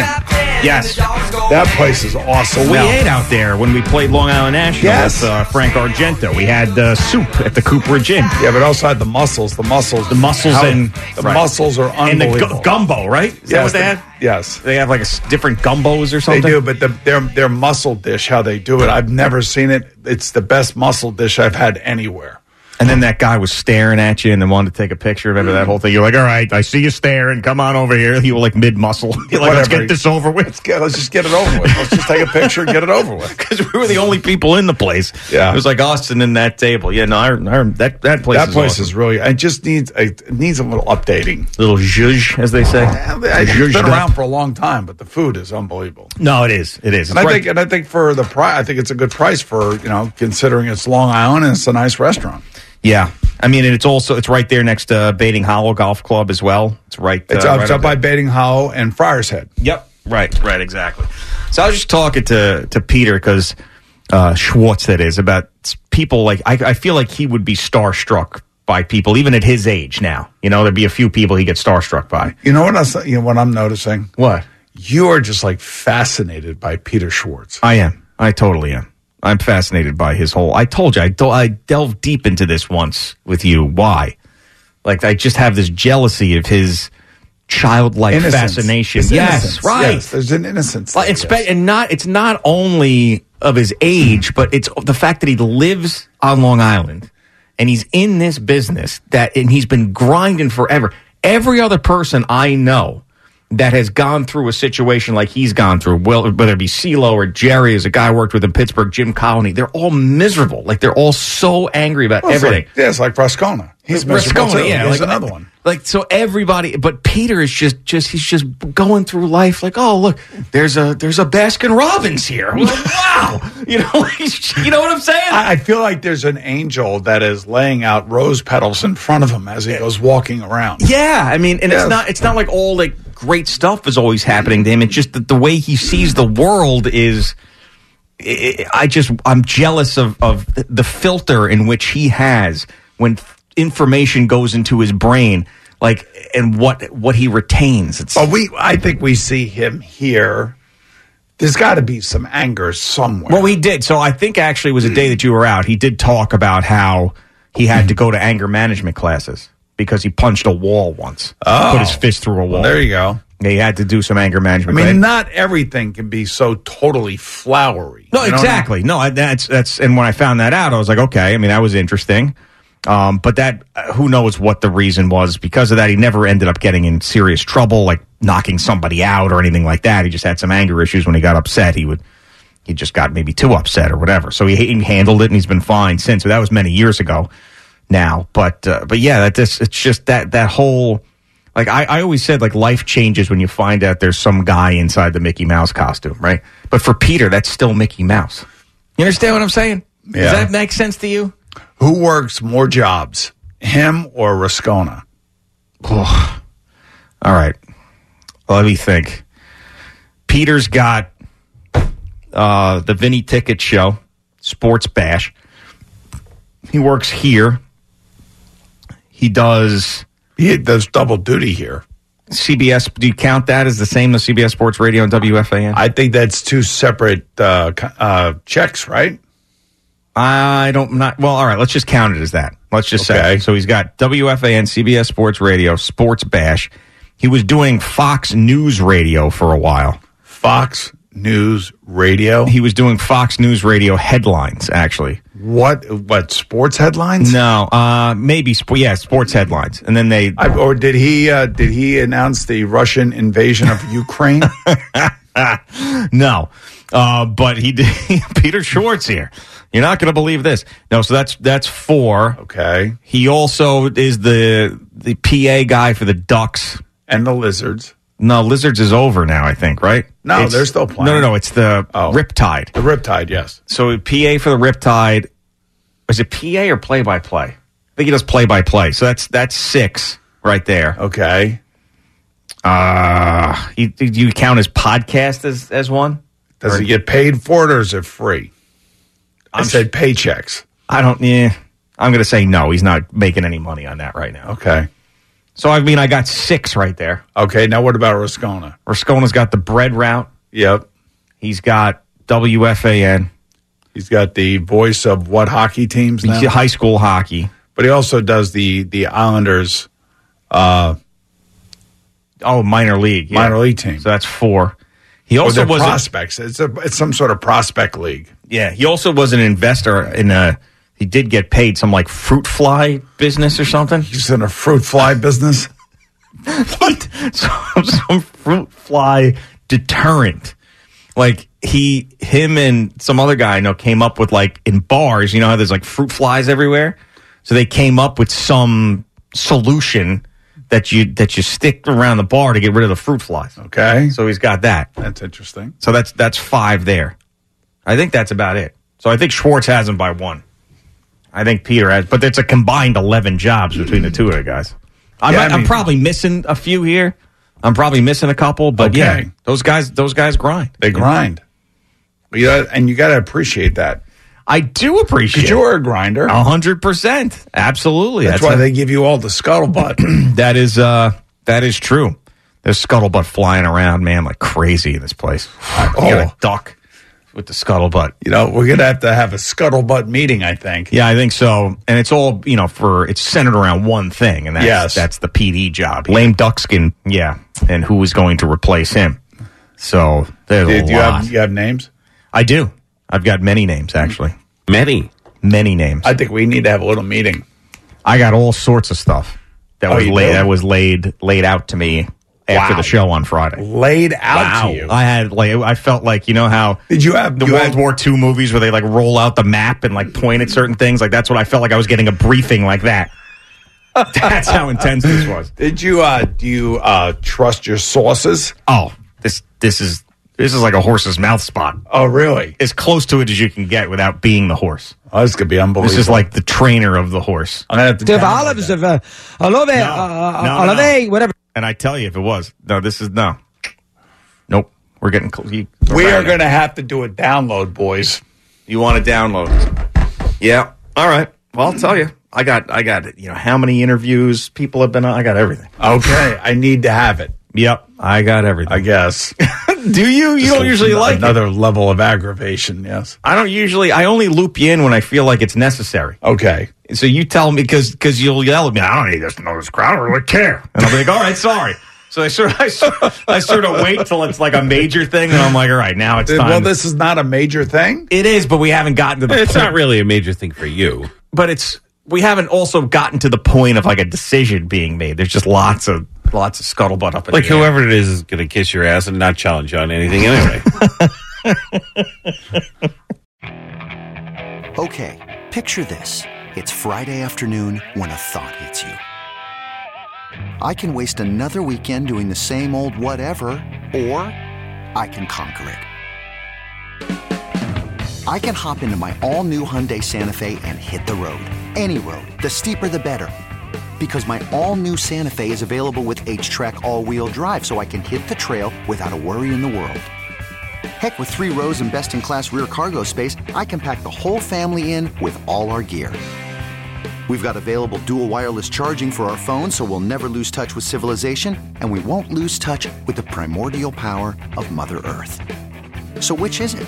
Waste the weekend or do something a little more epic? And conquer it in the all new Hyundai Santa Fe. Visit HyundaiUSA.com or call 562-314-4603 for more details. Hyundai, there's joy in every journey. This episode is brought to you by Progressive Insurance. Whether you love true crime or comedy, celebrity interviews or news, you call the shots on what's in your podcast queue. And guess what? Now you can call them on your auto insurance too with the Name Your Price tool from Progressive. It works just the way it sounds. You tell Progressive how much you want to pay for car insurance, and they'll show you coverage options that fit your budget. Get your quote today at progressive.com to join the over 28 million drivers who trust Progressive. Progressive Casualty Insurance Company and Affiliates. Price and coverage match limited by state law. Hey everyone, Boomer Esiason here. The NFL draft is behind us, and your favorite team is now gearing up for week number one. The free Audacy app puts you right in the middle of the pro football conversation with the biggest sports radio stations from across the country. The local voices who know your team the best, giving you their unfiltered takes on the current state of your squad. It's always football season right here on the free Audacy app.